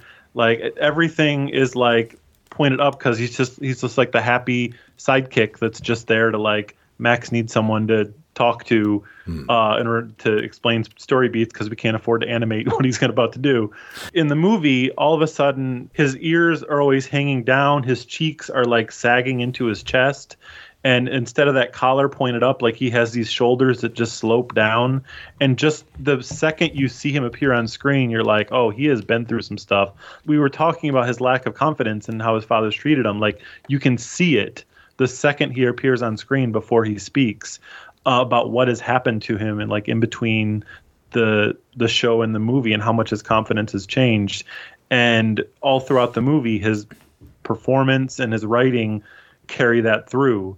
And just every character i think has that kind of care put into them. You want to see them and know what they're thinking not just the story beats. And that's why even though we can make fun of the bad decisions and poor motivations uh, that these characters have you really feel that they made the like i feel max made that stupid decision. It doesn't bother me. I'm watching it being like why would you do that? That doesn't make sense. But whereas in another movie i'd be like that's bad writing. I'd be like yep he's gotten to a point where he'd do something that stupid. Yeah, like that's what the character would do. You understand completely why each character is making bad decisions as they make them, even if you can see that's a bad decision. And sometimes the character knows it's a bad decision too. Max knows it's a bad decision to make that lie the instant it comes out of his mouth. I'm in deep sludge. But you understand completely where that emotionally came from. There's a uh, a Bigfoot crisis in this movie out of absolutely nowhere. they actually, when we were watching this, I went, "Hang on a second, hang on, hang on, hang on." Everyone in this America is a dog, or in the case of Pete, I I didn't realize until recently watching him closely, he's a cat, and I was I've thought Pete was a dog my entire life. So everyone's a dog. Every single person in this America that they meet is also a dog. But Donald Duck and, and Mickey are both in this as well, and Donald Duck is connected to DuckTales, and the modern version of DuckTales wanted to do with Donald what the, a Goofy movie did with Goofy, which is a, a wonderful little heritage to pass forward. Modern version of DuckTales, absolutely fantastic. But in Duckburg, everyone's a duck or a dog. So where are all the ducks and, and mice and everyone else in this version of America? Do they all have their own America? It's a stupid friggin' YouTube thing, and it's Very, like- very it's, segregated. It's pulling too far on the threads, and uh, you you can't have fun that way. Well, I hope somebody got fired for that one. Anyway, but there's a Bigfoot crisis that brings about the hi dad soup moment that actually got me choked up. And I realized uh, on the spot that since so much of this movie is about communication, Goofy, as a father, is trying to bring Max back, even without knowing it, to a time when the communication was simple. He just needed to say, Hi, Dad, in alphabet soup, and they didn't have big things to hide from each other, big emotions that they felt ashamed of. Uh, it's the simplicity of that moment gets to you. And I feel like, had I seen that as a little kid, because I didn't see it until my 20s, but had I seen that as a kid, I probably would have got a pang of that as well. I did not have a good relationship with my father, especially as a teenager. Around about the time this film was released, it was going close to meltdown. And I recall when I hit the age of 13, he took me to one side and said, you you know until now you've uh, been behind your mother's apron you're mine now. You're mine now. Those three words and i was like that is such a weird thing to say to a kid. Even at the age of 13 i was like that's weird. This is a weird guy. Yeah, no, that's that's that's much that that'd be a bit much from Pete. Yeah. I mean, like, it, it, it's it's cartoonish, but my father and I feel like Pete as well are the kind of guys who would watch uh, Whiplash with um, the always fantastic J.K. Simmons playing a horrendously abusive jazz teacher, uh, Fletcher, in that, and then at the end, when boy, drummer boy knows how to drum really, really well, they can pat themselves on the back and say, "See, I knew it." Being really, really hard on the boy, throwing cymbals at his head, paid off. Look how good he is at the drumming. And even Damien Chazelle, the uh, the director of that film, was like, "No, no, that's that's not what I meant at all. Like, it, there's a, a triumph in there, but it's a dark triumph. And this Andrew, the little drummer boy played by Miles Teller, is not bound for good things." As a result, consequently, whenever I see father son bonding where the father actually reaches out and is emotional, I get choked up. Not because I remember my father, but because of the absence of those moments for me. I had to resolve to either replicate that or modulate that to be a father to my kid. And um, I've gone out of my way with Will to uh, try to communicate, even when I'm angry, just to say, Will, just so you know, I'm angry because of this, this, and this. So even though I'm angry at the moment, I'm not angry at you just so that they won't be scared. And I think it's worked because when they get angry, they say, "I'm angry because of this, this, and this, but I'm not angry at you," which seems to have we've we've sort of sidestepped the whole "I didn't ask to be born" teenage phase. Where everyone's super obnoxious. I'm, I'm keeping my fingers crossed at this point because we do still have Talk about about 18 months up, to go. like, We're Yeah. not quite out the window yet. I've watched Frickin' this hormones. movie. The moment he says, "I just wanted to be part of it," I've seen this movie hundreds of times. I still cry every time he says, "I just wanted to be part of it." And like I watch it so much now that like sometimes like when I'm um like I'll play it when I'm working and I'll like I'll watch the movie like in Spanish or like because now on, Disney Plus like you can play like the audio for every language. I watched like preparing for this episode. I watched it in Korean just because like I wanted to see it fresh and like I, I've seen it so many times that like I don't need to watch Goofy movie to watch Goofy movie. I can just close my eyes and just watch a Goofy movie. so I watched it in Korean and even still, when he said that line, I started crying. The, everything's built up to having that emotion and being able to feel it. Yeah. Can we mo- just like appreciate how stellar the voice cast Oh yeah. does in this? Especially, I want to give like huge hats off to Bill Farmer and Jim Cummings playing two old cartoon characters who were not built and designed with the kind of emotional drama work in mind that mm. has to happen in this film. Some of the scenes of the like the scenes of these two dads talking feel so natural and effortlessly true to the character while still feeling very real and it grounds the drama and the sort of like uh, tension of the conversation in a realness that still definitely like can feel uncomfortable even though you are you have to remind yourself that you're sometimes that you are watching Pete the cat and Goofy the dog in a hot tub arguing about parenting.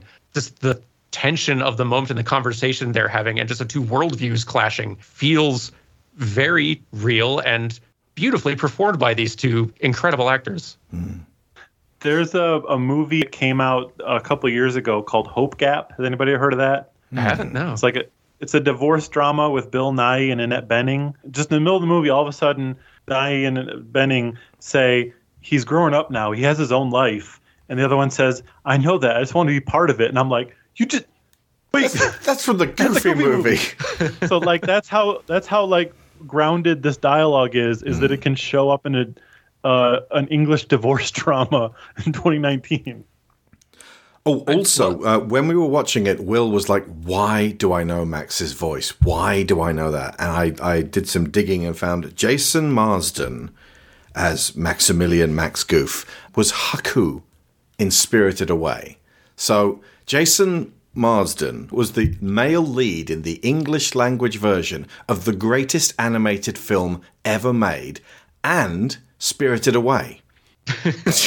Excellent. I was getting get ready to jump on you for that. But yeah, no, uh, it's it's a pretty close tie. But uh, Spirited Away has, and we'll be talking about this as we reach the end of our Ghibli season, where that's going to be the the kappa. We have that's the one we haven't recorded yet.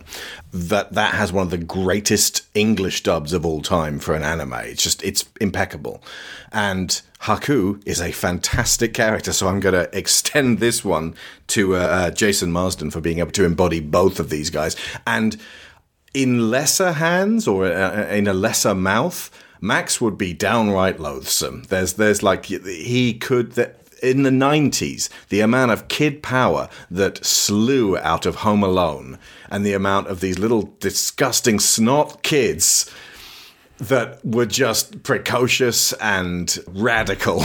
Max, if nothing else, could just get lost in a sea of mediocrity. But you, you, you feel for him, and it's it's almost like the depths of his lies and the preposterousness and the immediately realizing why did I lie about this and why like the subterfuge with the map and his being able to get across the guilt it's not just obviously the voice because the animation is really on point for showing just that one scene where Max is rooting around in the glove box. Fate drops the map and then the pencil into his hand and goes, Go on then. You can change this right now. You have the power. Any scene that involves that map, you could cut the dramatic tension with a knife. Like it's just riveting, often without dialogue. Yeah, and it's great visual storytelling as well with that, that that pond with the big fish in it that no kid would like, but they'd know exactly what the difference is between that and Los Angeles. And every time the map's involved, there's that um that light from the glove box that just makes the most dramatic lighting possible that you could never get away with it lighting that dramatic in a um, live action film. But just like everything's blue and that bright orange light shines out at like whoever's looking at the map. Hmm. Yeah, It's like the the dramatic devil. color work in this film is gorgeous. I love it. It's like the devil opening a treasure chest and going, Go on, it's yours. All you have to do is sign. Yes. Come on, Bud. score work, door, too. She's so rich. There's one observation that was that uh, I mentioned uh, Toonrific Tariq earlier, and there's one observation that he made about the Hi Dad uh, soup scene that I really loved. That like at the end of it, when Max does hand the cup over and he has spelled out words in it uh, after that little conversation, and it means the world to Goofy to see. Like he doesn't say "I love you," he says "Hi, Dad," because like they're not at that point in the relationship where Max is ready to be like that vulnerable or be that open. Like they're not there yet, communications wise. But Max can show that like I also remember this thing that meant a lot to you. I can communicate in this little way to you that that mattered to me too, and I remember it, and you mattered to me. Like it's a small gesture that is the best he can do right now at this point where they are in the story. That for Goofy just means everything. It does that that moment and um, a bit later on where they've again had a, a very tense um, interaction and then end up lapsing into from silence into singing with each other. They both feel very authentic in terms of tensions in real life relationships, not in dramatic Hollywood relationships where you have a falling out and then there's a big bringing of all the truths to the table, and then once the air is clear, then we can have the moment of reconciliation. That is more often than not not what happens in real life relationships. it's it's more like you have the strain and then you have a period of, of separation and then there has to be something that reminds the people involved what it is that they're trying to fix that the relationship is important and that needs to be something which is uh, connective for both of you or all of you if there's more than two people involved but not necessarily alluding back to the confrontation. It's, it needs to be something that's relatively neutral and, and that everybody can come to with a positive mindset. Then, once that connection's been re established, you can go on to the okay, now let's talk about the thing that we fell out about in the first place because we do still need to resolve that. Um, but that felt really heartfelt and real to me and also the the spelling out of the words. Obviously there's the fact that it's a, a, particular point of connection for them specifically but also um, it, my experience with uh, with with our kid with Will when they were a little bit younger and we would have a, a, falling out about something. The way of reconciling was often notes pushed under the bedroom door, mm. and just a, it didn't have to be a, a great deal of detail. Just a little. I'm sorry, I said da da da let me know when you're feeling better. Lo-fi texting. Absolutely, and there, and now, it, like now that, that technology is involved, it's, it's expanded on that. But the point being that that being able to read something is often. It, it, takes some of the emotional sting out of having to communicate verbally. Mm. It allows the, the point of what you're trying to say to go back and forth without it carrying all of this baggage about how you say it or the expression on your face when you say it or the way you're standing when you say it. And it just brings it down to this is the thing that I want to communicate is a very, very simple message. Mm. One of the only uh, parts of the film that I would change is when Goofy has been told the bad news by Pete, your son changed the map, and drives at full speed at an intersection, aiming for the middle, and says, Max, you gotta make a choice, son. And rather than just saying, Well, I figure we can go right, that's probably where the lake is, right? And just making sure that they're on a safe track. And, and, you know, it thus becomes kind of a trolley problem for Max where he has to say something in order to drag them left to LA he has to say something to make them go right or left. Effectively, Goofy is putting his son in charge of the wheel, and Max has a panic attack. It's crazy. And if this was anyone more responsible than Goofy, I would be incredibly uh, disappointed with him. Well, here you go, Navigator. Just follow my route on the map, son. Okay. Um. Here comes our junction. Okay, Max, now this is it. Left or right? Come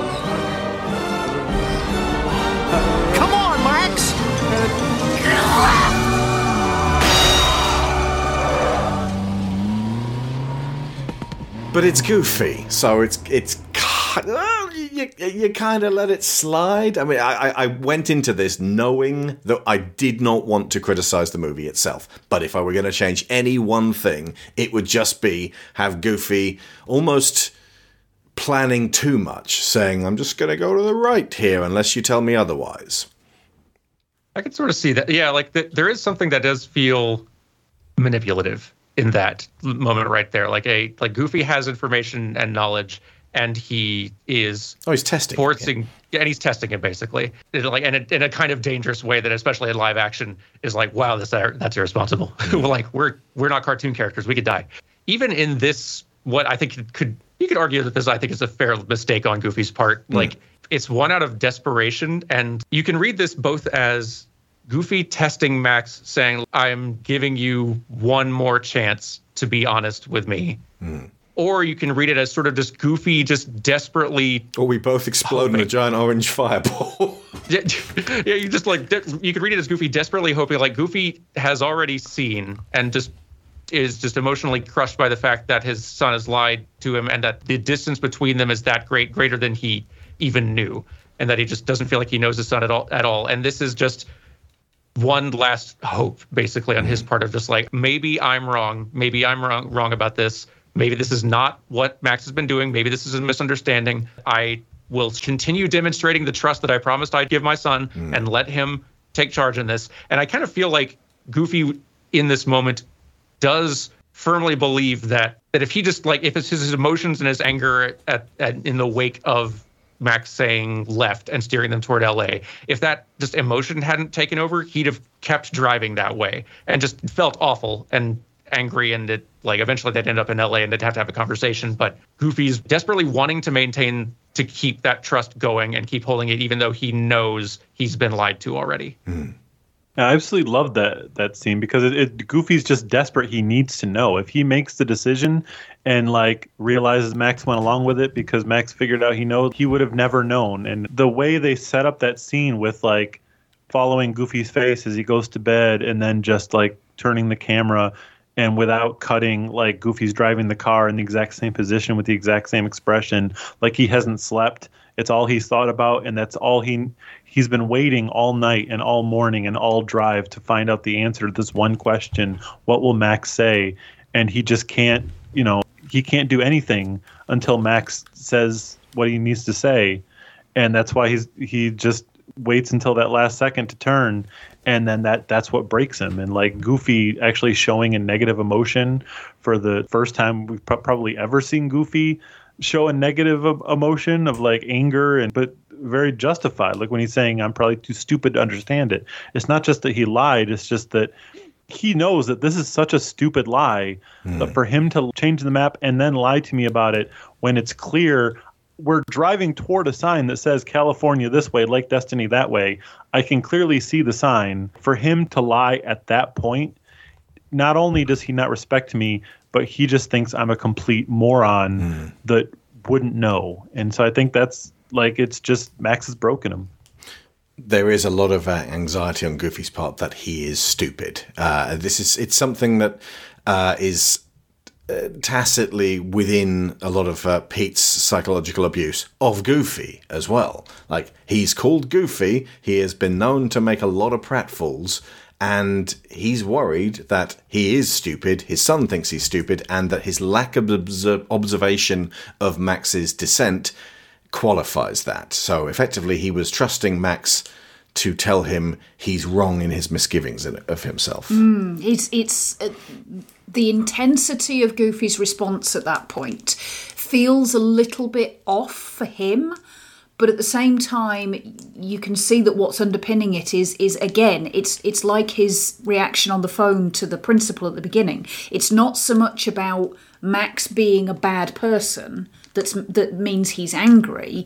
It's also it's disappointment, yes, but it's also a fear that he himself has opened this situation up by being the thing he fears he is Hmm. stupid, a bad parent.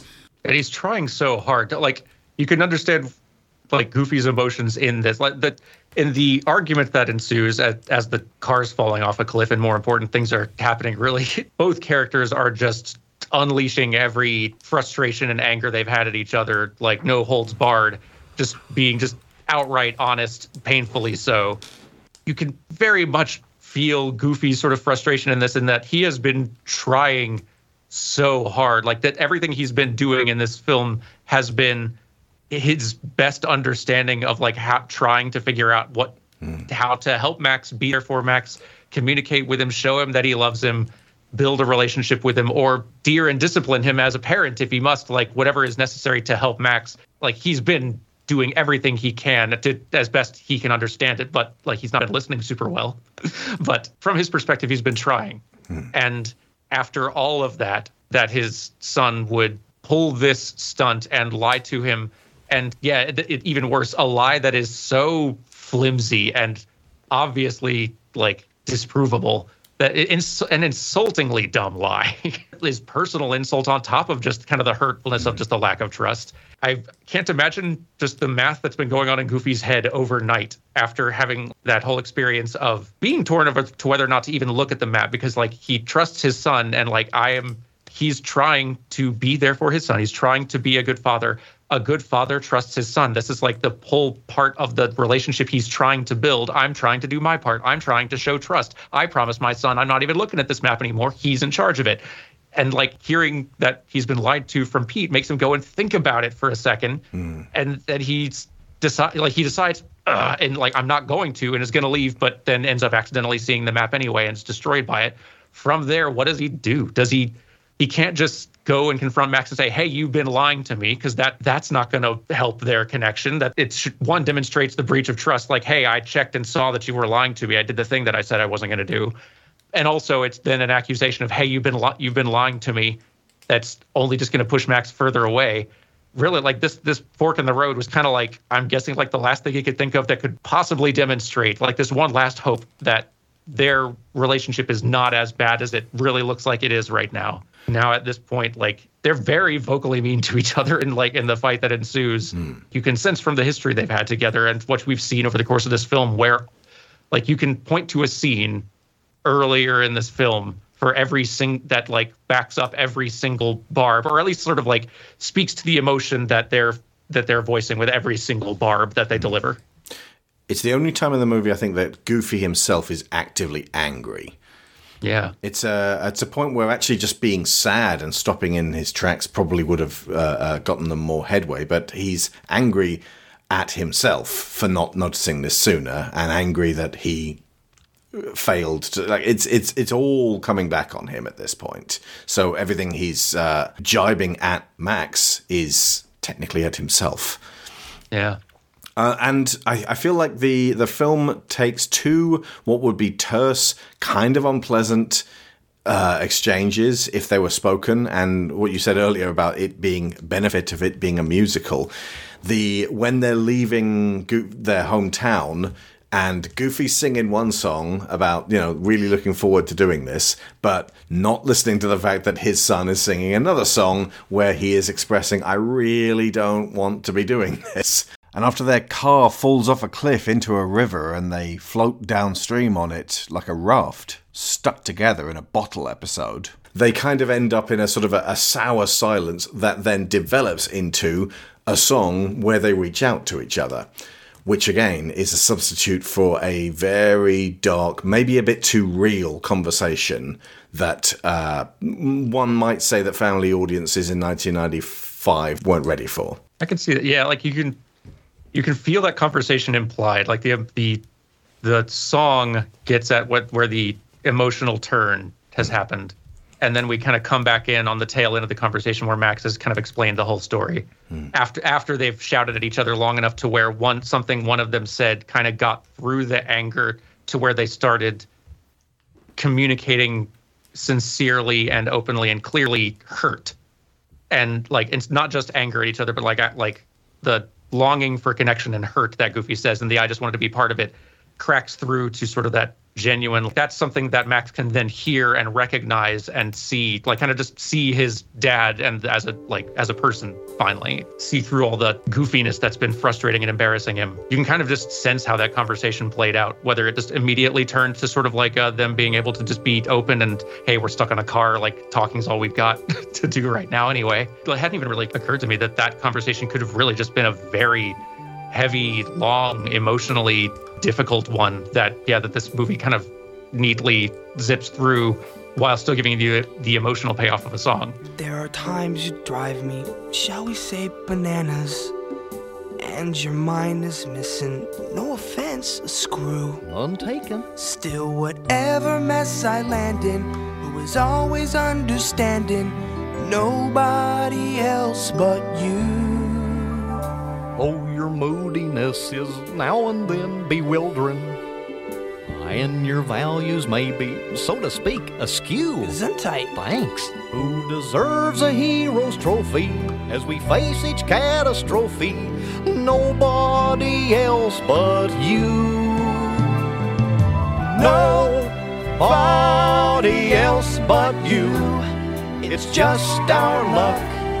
We're stuck together. Nobody else but you is crazy enough to believe we'll come through. So your jokes are all, let's face it, prehistoric. And your music sounds like monkeys in a zoo. But when life becomes distressing, who will I be SOSing? If you're having trouble guessing, here's a clue. Though he seems intoxicated, he's just highly animated, and he's nobody else but Nobody else but you. We've turned into a true blue duo. Hard times we've had a few. Like we're thrown in the drink, like we're tossed out of town. But when I start to sink, hey, I'd rather go down with nobody else but why oh you? Aw, Dad. I love that this movie doesn't need to choose whether it's going to have the difficult emotional conversations hmm. or like the goofy slapstick of a goofy cartoon. Yeah. Visual things that would be happening in a cartoon from 40 years earlier, hmm. but with this layer of the dialogue is emotional and it doesn't neither one kind of takes away from the other that you can have both emotions and both tones at the same time. Hmm. Yeah, and the catharsis still hits, right? Like it, the conversation doesn't have to be there for us to feel that like catharsis of connection and communication hitting by the end of the song either way. Like we know what all of their frustrations are with each other and all we've been watching them miscommunicate and misunderstand for the entire movie. We know what they need to work through and whatever shape the conversation took that got them from not communicating and understanding each other to understanding each other like we don't know exactly how all the dots connected and moves played out, but we know what all needed to get navigated. Mm. And so you can kind of like fill in the blank yourself to how you imagine that conversation went. We may be un- underestimating audiences at the time, especially if this had actually just gone out on TV, because the actual it's the province of uh, animated, sorry, non-animated uh, drama comedy from that era. So you know, uh, von Oÿ's own show Blossom and uh, Full House and The Wonder Years. Boy Meets World. Boy Meets World, that's the one. Those are the kind of hard conversations that happened in those shows. So, oh, even Fresh Prince of Bel Air, the one with Will's dad. I'm sorry, Will. You know what? Actually, this works out better for me. You know, the Slimmies of summer come to class wearing next to nothing. You know what I'm Will, saying? Well, it's all right to be angry. Hey, why should I be mad? I'm saying at least he said goodbye this time. I just wish I hadn't wasted my money buying this stupid present. I'm sorry. I, you know, if there was something that I Hey, you know do- what? You ain't got to do no, nothing, Uncle Phil. Hey, you know, ain't like I'm still five years old, you know? Ain't like I'm gonna be sitting up every night asking my mom, when's daddy coming home, you know? Who needs him? Hey, he wasn't there to teach me how to shoot my first basket, but I learned, didn't I? Hey, I got pretty damn good at it too, didn't I, Uncle Phil? Got through my first day without him, right? I mm. learned how to drive, I learned how to shave, I learned how to fight without him. I had 14 great birthdays without him. He never even sent me a damn card. The hell with him!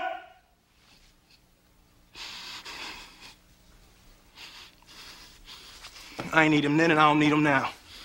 Will. Nah, you know what, Uncle Phil? I'm gonna get through college without him. I'm gonna get a great job without him. I'm gonna marry me a beautiful honey, and I'm having me a whole bunch of kids. I'm gonna be a better father than he ever was. And I sure as hell don't need him for that, because ain't a damn thing he could ever teach me about how to love my kids.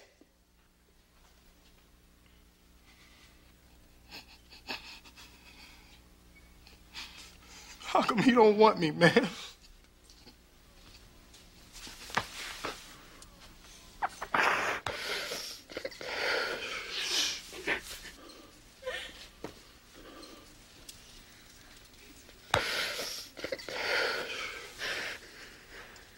This is when they started, you know, getting Emmys and, and treating people like th- this is the stuff you actually go through. It, it was a lot less twee than the 70s.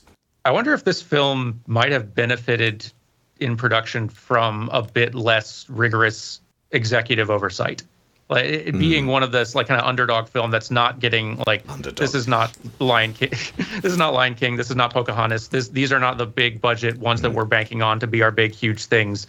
Maybe these are not just getting reviewed and seen by folks higher up who might see a lot of these really tense, heavier scenes that maybe the kids might get nervous or bored during and like hey maybe we shouldn't have this in the film. Those notes were not coming in nearly so much and heck the executive who did seem to have a lot more personal investment in this film was in the middle of getting fired anyway so like even toward the end of it he wasn't there and the people still in charge were just like whatever we'll, we'll release the movie out of obligation who cares Oh my god, is that actually what happened? Uh, t- if you can, commu- like, Ryan, check with uh, uh, Kevin Lima. See if there was a certain I doubt he amount of the boss is gone. Let's just make it really, really good and serious and real.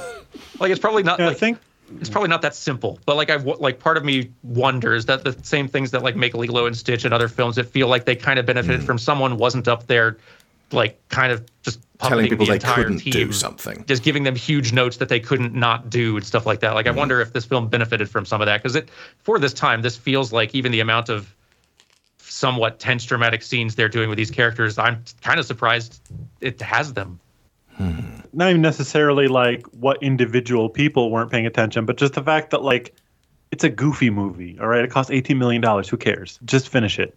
Or they can say no one's paying attention. We can make something really interesting and not have to defend all our choices. Hmm. And I- I'm so glad that they went with the second. Yeah. Yeah. I love that in farming this out production wise to like primarily Walt Disney Animation France, uh, the kind of French animation studio Disney had acquired, but also it sounds like five or six other affiliated animation studios just around the world, just because their main crew was just so focused on the big films at this time. They unwittingly put their film in some of the best animation hands in the world. France has an incredible animation scene, like scarily good. A lot of the best coolest looking animated films we're seeing come out in the last in recent years arcane uh, the bad guys like the what dreamworks is doing these days basically like uh, the new puss in boots stuff like that Oh, is that from France as well? That's excellent. I have to check with that. I have to check with that one. I know Bad Guys is like that's a French uh, director who comes from like uh, Gobelin, like or Gobelin. I don't know what the name of the school. Just the school where where they make scarily good French animators. it feels like if anything, like the French animators are being allowed to run wild now in, in recent years, and we're just seeing just these gorgeous results. There is a quality to the animation of these characters in this film that I think is actually really strong and has just a lot more physical comedy and and just looseness and uh, energy to it that I don't think they'd have gotten if they had animated that in house with their sort of more regular Burbank or Orlando studios. In farming it out to Walt Disney Animation France, if anything, that has probably resulted in a considerably better looking movie. Yeah, and the other thing that they were trying to do with MovieToon Studios, is they said that they wanted to like give new talent, test out the new people basically, and give them something to do that like they're not going to mess up, you know, your big blockbuster, but like let them play around with something. And, and you know, uh, some of the movie you can definitely see that like, yeah, this is someone that doesn't know how to animate yet. But like, I feel like with some of, especially some of the theatrical ones, sometimes you get like this is someone that really wants to prove themselves and it feels like a lot of the people wanted to do that in a goofy movie.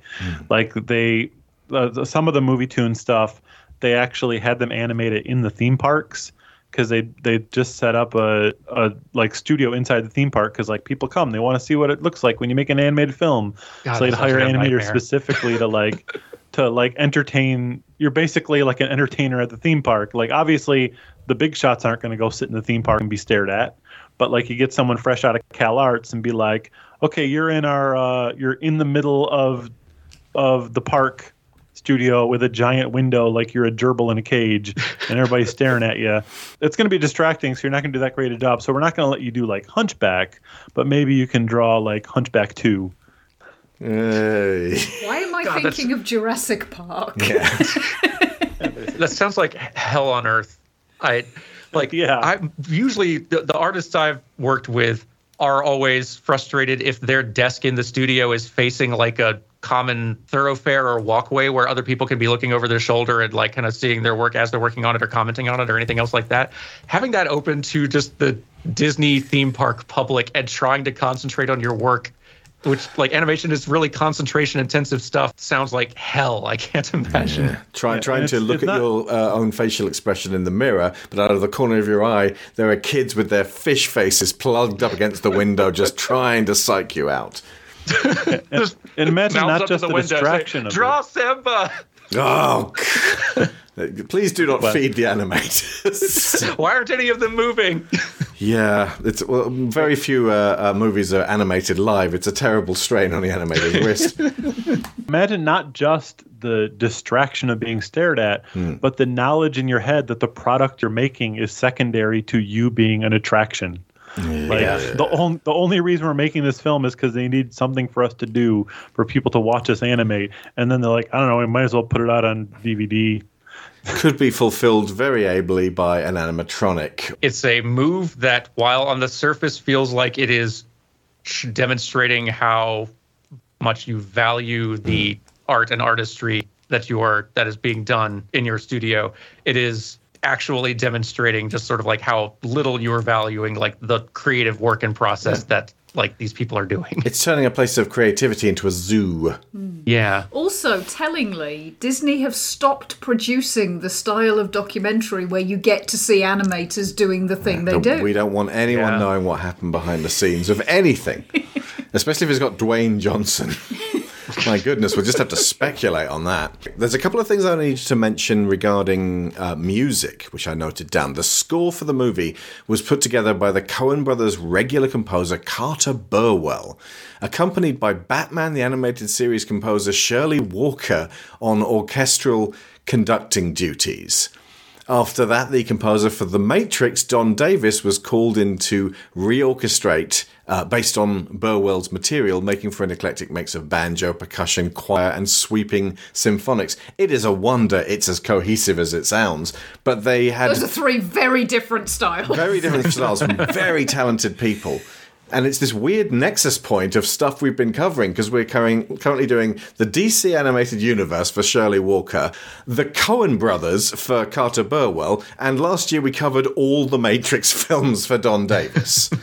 the last section of the film is actually like we've we've crossed the big emotional hurdle because they've both effectively the the big song the reconciliation is them saying you do matter to me you are important to me and it's noteworthy this is the first time Goofy says so what did you actually want to do oh you wanted to go and see uh Powerline. This like it's the first time he's actually really listened to his son, and then he tries to help Max achieve the absolutely impossible by infiltrating this incredibly locked down, like A-list musical superstars concert, just so that Max's redonkulous lie can somehow become a truth of sorts. There, there's two ways Goofy could have gone with with that uh, information. One of them is a good climax but a bad ending, and the other is a uh, the other way around. And so they're like, let's just do both. let's make them make the terrible decision first, and then for no apparent reason decide to make the good decision. I, li- I like this as a like on the one hand, in in reality, outside the fiction of this musical sort of story, going and saying like, okay, you told a big lie, we're gonna we're gonna do some crimes and make it happen. then we're gonna we're gonna apologize for later though. Bad in this movie. It's Goofy hearing what Max is like Max's situation is and what Max wants and not even just what Max needs, just what Max wants, what's really important to Max, and being all in on like, I will help you with it. We're like, we're doing this. What matters to you matters to me, and this is really important to you, not just for like, Im- like getting away with a lie, but for making a name for yourself and being out there and like impressing your friends and just your image, like something that clearly matters to you. And I get it, and I'm here to help but then like is still a good enough father that you know a lot of conversations happened on the way there and on the way back that led to them immediately after like getting into the concert and having the fun of the big music number going back and both agreeing like i that max needs to come clean and tell the truth and that's going to be really hard but that's this is the right thing to do But before you get there, you get some power line. Yeah. and also we get this cool. It, we, yes, and we get this great concert scene, really well directed, with a song that is so darn catchy. Hmm, Tevin Campbell. I'm saving Eye to Eye for the end, so let's play the song we haven't yet Stand Out. For folks who haven't seen a Goofy movie and have somehow gotten this far, this is the one that Max lip syncs to when gate crashing his end of year school assembly. Just imagine the bravery to put your life in the hands of Pauly Shore. Not a lot of you know this, but I was christened Paul Alexander Shaw, and one of the key reasons I got rid of my first name in 1999 legally was this guy. Cheddar! Chere Wizard. He's scrumptious. He's fine, but I don't want his name. Open up your eyes, take a look at me. Get the picture fixed in your memory.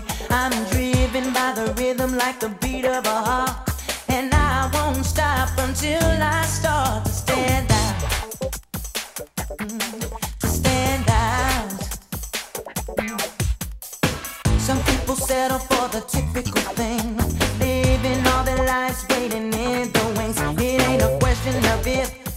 Matter of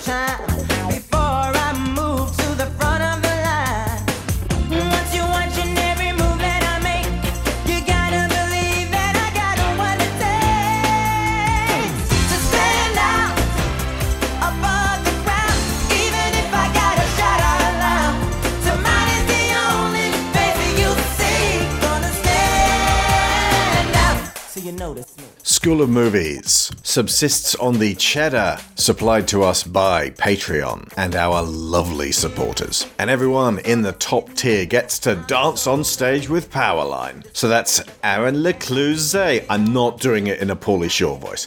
Abel Savard, Alejandro Vargas, Alex Brewington, Angus Lee, Benjamin Hoffer, Brian Novak, Cassandra Newman, Chris Finnick, Christopher Wolfe, Kieran Dashler, Connor Kennedy, Dan Mayer, Daniel Salguero, Dan Hepner, Dave Hickman, David Sheely, Finbar Nicole, Frankie Punzi, Greg Downing, Jameis Enright, Jesse Ferguson, Joe Crow, Joel Robinson, Johan Clausen, Joe Gluck, Josh Waster, Kat Essman, Kevin Vihey, Lorraine Chisholm, Marty Polmeyer, Matthew A. Siebert, Michael Haskell, Robbie Crow, Sarah Montgomery, Timu Hellashayo, Tim Rosensky, Timothy Green, Toby Skills Jungius, Tom Painter, Trey Contreras, and Valencia Burns.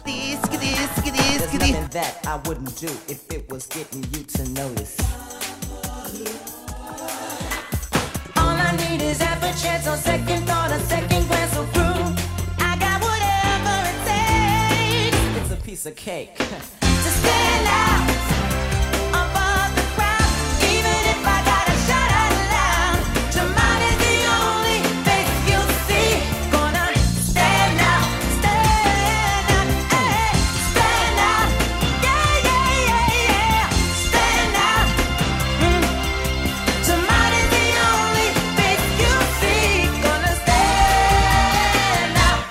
till you notice me. anytime I hear that, like I will occasionally hear this song in just random places out and about, like just there'll be just some grocery store with somebody who's clearly in charge of the playlist and knows what's up.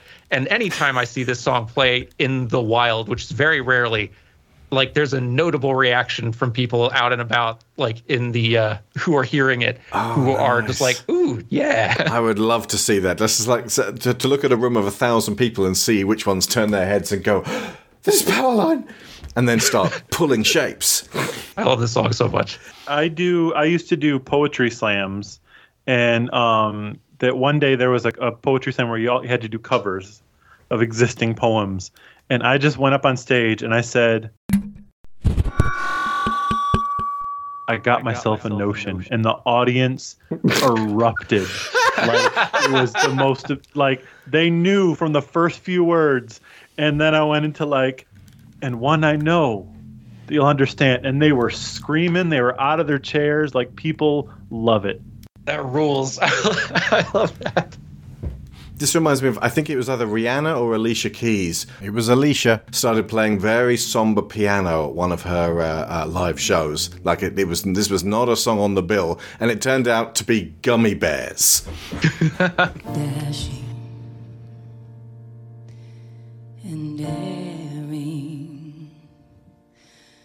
courageous and caring, faithful and friendly, with stories to share.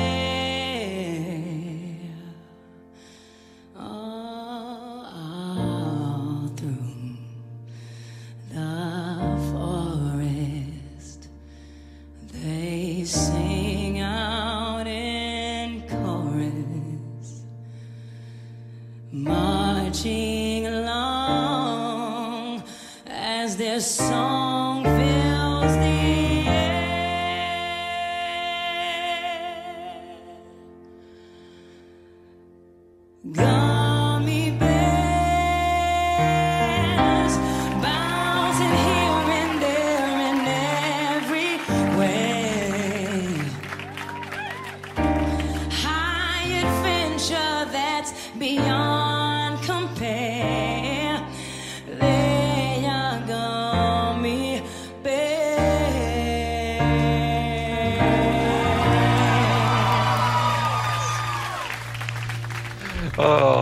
love it. Now, Powerline himself was based on three superstar singers at the time the King of Pop, Michael Jackson, who was legally embroiled, uh, and his royal badness, the artist who at the time was formerly known as Prince, but was later known as Prince again, and was, like Mike, a tad eccentric. Both of these legends are now sadly dead. And the third was Bobby Brown. I won't say what he apparently did uh, because it's very upsetting, but uh, I would recommend you folks watch the documentary, not necessarily the uh, uh, the biopic that came out recently, but the documentary Whitney, uh, which will probably make you hate Bobby Brown. And I was so relieved to find that it actually, after all these years of thinking that he had in fact voiced the singing uh, performance of Powerline, it's just a very Bobby Brownish type performance uh, mixed obviously with MJ and Prince, but um, he was voiced by R&B singer Tevin Campbell, who does a fantastic job. Yeah, it, it, I love that this was that it was Tevin Campbell who did this and played this role, so that we have this character who is embodying all of the pop culture and like public uh, charisma of those three pop stars. The parts of those pop stars we enjoyed before realizing what they were all getting up to. Yeah. Uh, that is influenced by them, but it, like separated and from them cleanly, so that there's like Powerline is still a character we can and that we can still enjoy. Yeah, fictional characters can't disappoint like, us because that's just oh, bad he's voiced writing. by Bobby Brown. Okay, Yeah. That's, that complicates it a bit. Yeah. It's why so many of my heroes are, are fictional because if they if they do disappoint me, they just get a better writer at some point. Uh, oh, uh, one other uh, uh, casting choice. This was Pat Buttram's last film, uh, and it was a relationship with Disney stretching back for a long, long time. He was the sheriff of Nottingham. He was Napoleon, the "I'm the leader, I say what we're doing" dog in the Aristocats, and he was the grizzled old cowpoke in Back to the Future Part Three. Now, yeah, I'm a bit of a slob, but I do my job. One of the most distinctive cowboy voices in existence, and he was the MC at the Possum Park in this. So he he went out doing what he loved. Perfect casting too. Yeah. Any more on a Goofy movie? Oh, okay, right. The actual actual end is Pete doesn't really get a comeuppance in terms of uh, you know that that- that's actually going to mend anything between him and his son. But he does get to see Goofy and his son on like having a whale of a time on stage with Powerline in a way that uh, flabbergasts him. So it's almost like Goofy's sweeping in all the gambling chips to himself at that stage. So I suppose it's it's it's a it's a, it's a victory for Goofy rather than what we actually want to see is a, a victory for PJ. Although luckily he does feature in the sequel an extremely goofy movie, and it seemed well Sharon's theory was that the moment PJ gets out from under that thumb, he is just pulling an all nighter and and like going completely crazy. and further reinforcing a thing that we kind of said earlier about Roxanne, I love that like she at the party, she and uh, Stacy both when they are dancing along to the music, they are not like there's nothing about rock about either of them that is up on a pedestal and like perfect hot girl. Like they're not dancing prettily or super cool. They're dorky dancing along with everybody else, just Mm. like complete nerds and just having a great time. Like which just feels just very genuine and real. And I I don't know. I love it. I do like every all of those little shots of Stacy where whenever she sees Roxanne's clearly making goo goo eyes, she's like, "Yeah, you like him" in that kind of satisfied way. She, she's very much kind of trying to push them together. It it feels like von Oÿ could have played an ongoing character. Again, this is why I thought this was all from Goof Troop. They are, they all have so much personality. I was like, well, they've honed this over multiple years. Yeah, I feel like you're probably not alone in that sort of sense Hmm. of lots of people seeing this, liking it, and feeling like I should check out Goof Troop, and Oh, immediately, since like finding out a few facts about it, and just being like, never mind, this is not what I, this is not what I thought I was getting in for. Yeah. I love how I love how emotionally supportive and of there Stacy is for Roxanne throughout this Hmm. whole thing. Yeah. It's like it's really sweet. Then they do that thing where it's like, oh, uh, she can get together with the other friend who is Pauly Shore again, who, by the way, shops Max right in it. Like they're watching Powerline. He's like, he's not on stage with him. He's a liar. And it's like, you're his friend. Shush. Say, oh, yeah, you, we probably missed him. Who wants some cheese? Who else wants cheese itch? Just not being there for his friend. Yeah. He's a dork. Anyway, um, but but yeah, they do the whole friends with friends thing, which is uh, which is yeah, fine, fine. Ultimately, when Max gets back and Goofy kind of urges him out to uh, uh, it's just a talk to Roxanne. It's the usual. I learned you got to be yourself, but.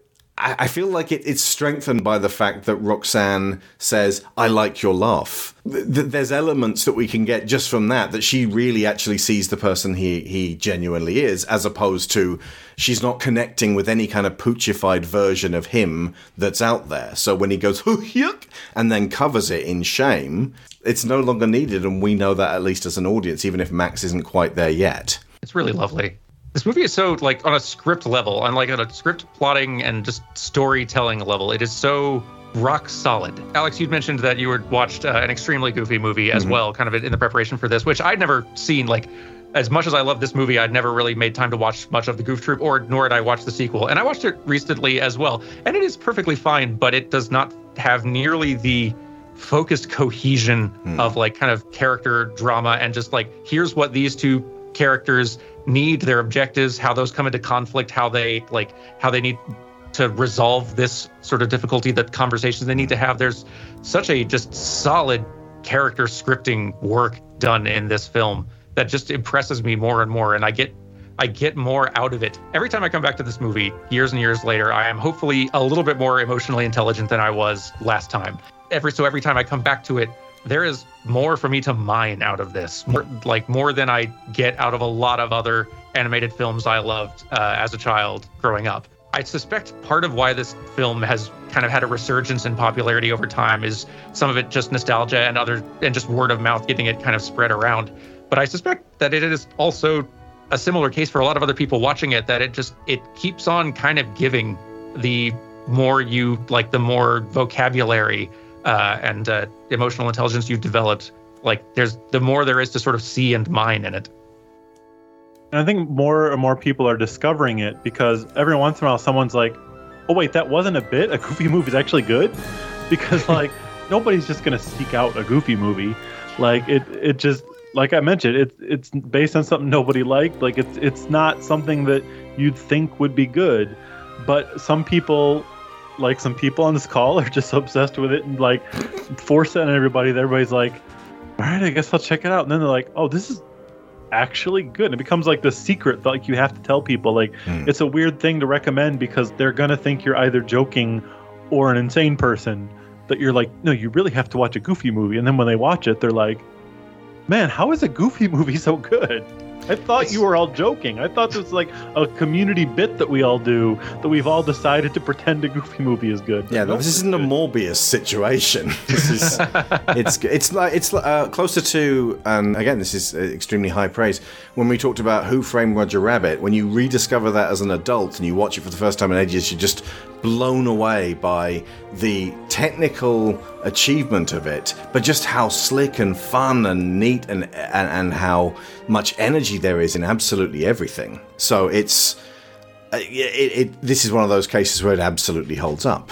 like I, I talked earlier about uh since like the importance of sincerity in the character performances and how that makes it land it's a testament to how much more capacity stock characters can have within them if you are allowing them to if you are willing to extrapolate out from that caricature and try to find kind of the more complex character in there and then be willing to sincerely present it and stick to it and not blink and not try to deflate tension or hmm. crack a joke or or break back into sort of like stock caricature to get out of that just so so that the audience isn't too uncomfortable. Like goofy was not created originally to have this capacity as a character but it existed within him like this this doesn't feel like it is a different goofy than we've known before it feels like hmm. goofy in a sto- kind of story that we've just not been shown before. Even like even in Kingdom Hearts, there's something that is wonderful about the fact that Goofy and Donald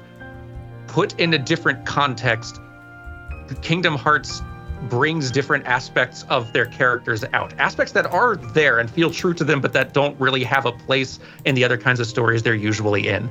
And I think Goof Troop as a show maybe planted some kind of seeds for folks to kind of get a sense for like oh if i start thinking of goofy as a father and what parenting and fatherhood and all that is like if you just if you start then pulling at the thread from there like how does that relationship work if we start kind of grounding that in reality and real relationships where does that go how does a character like goofy navigate trying to raise his son. Like you can get some really interesting questions out of that. And like if you're willing to actually sincerely go for it and not just like go for the jokes and like duck out of the complex emotional stuff at the first sign of a kid getting bored in the theater. If you go for universal uh, pains and pressure points and conflicts, uh, rather than chasing trends or trying to keep things absolutely now, they could have made Powerline is very much of his time in terms of Yeah. like what he's designed like, but everything around it does still have applicability today. But actually, one thing about this perfectly cromulent sequel, uh, an extremely goofy movie, which is, is fine, uh, Goofy follows Max to college.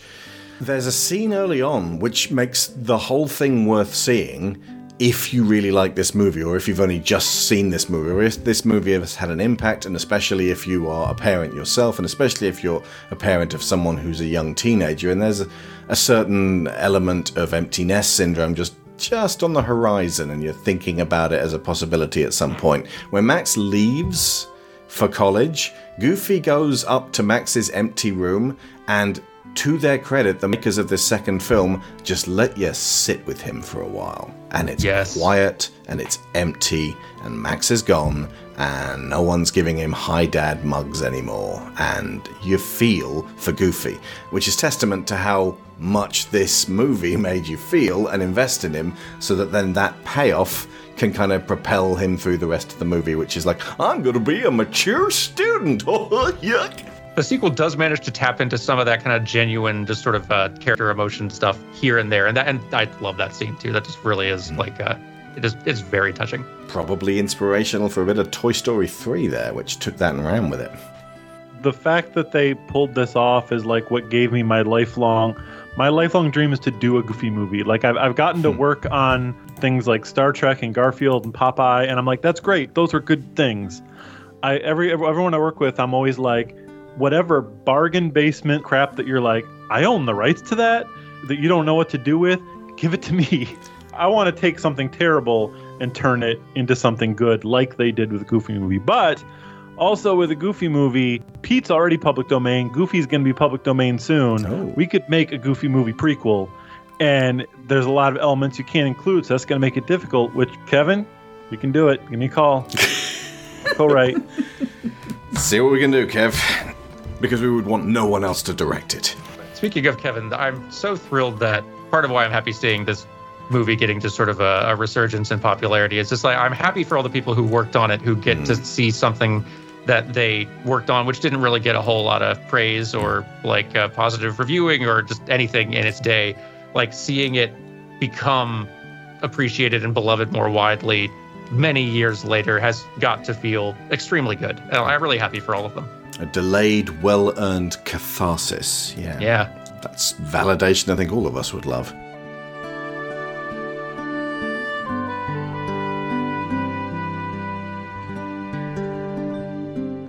For this last clip, rather than a piece of a goofy movie, I'm going to bring you forward to the 2017 DuckTales and a conversation you never expected to hear between Donald and Goofy. Well, sounds like they're having a good time. Guess they won't be joining me for the family portrait. I suppose they're just a little mad. Wow! Is it too much to ask to have my family be like other families for once? Donald, in my experience, the best photos are the ones that aren't all staged and pretty. Like this photo of me and Maxie on a roller coaster. I was terrified and almost lost my lunch. yeah, sure, it was scary. Sure, I got stuck at the top of a loop de loop and Max had to catch me and swing me into a cotton candy stand. But the park gave us free admission for life and all the cotton candy we could eat. And Max and I made a memory. That's just who we are. Is it so wrong to want to be normal? I reckon every family has their own normal. These creators were inspired by the work of Kevin and his team. And right there in Goofy's wallet, there's Max and Roxanne.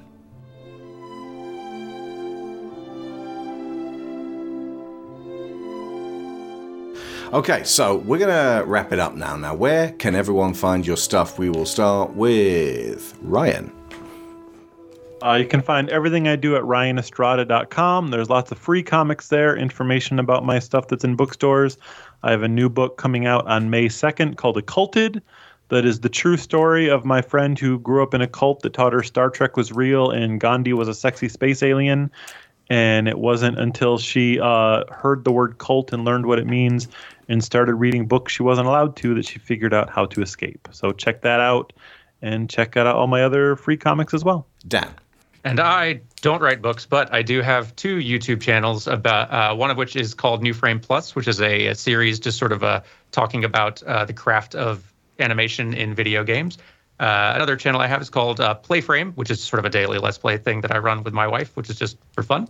Uh, we also have a Twitch channel called Playframe Plus, where we do much the same thing. Thank you so so much for coming on at weird times to uh, to, to talk about this. It has been an absolute joy, and uh, we've gotten. Uh, if you told me a few weeks ago, oh yeah, Goofy movie, you can get a good two and a half hour, hours out of that, and there will not be an inch of fat. Uh, I'd have gone really, but uh, you you did it. Thank you so so much. Thank you. I'm so thrilled that we finally got to talk about a Goofy movie. Okay. Finally, my dream has come true. Right. Well, we shall meet again for something that uh, that, that feels along these lines of special. I'm sure. Yeah. If you've not been following Dan's extended project on the animation of each Final Fantasy game in turn, absolutely definitely check that out. If you have been following it, you'll be happy to know that his work on Final Fantasy IV encouraged Sharon and I to play the entirety of Final Fantasy IV, and that's what next week's show's about. It's an introduction to the Final Fantasy series and which ones you should start with besides 4 which just so happens to coincide with the Pixel Remaster Collection launching on Switch and PlayStation 4. And after we finish our show on Final Fantasy as a series and Final Fantasy IV, we have two other major favourite Final Fantasies in upcoming shows. Have a guess what those two are. Let's leave on the Powerline song, shouldn't we? Yeah. Yeah. Just Enjoy. get everyone up and dancing. So, I've been Alex Shaw, I've been Sharon Shaw. and school's out.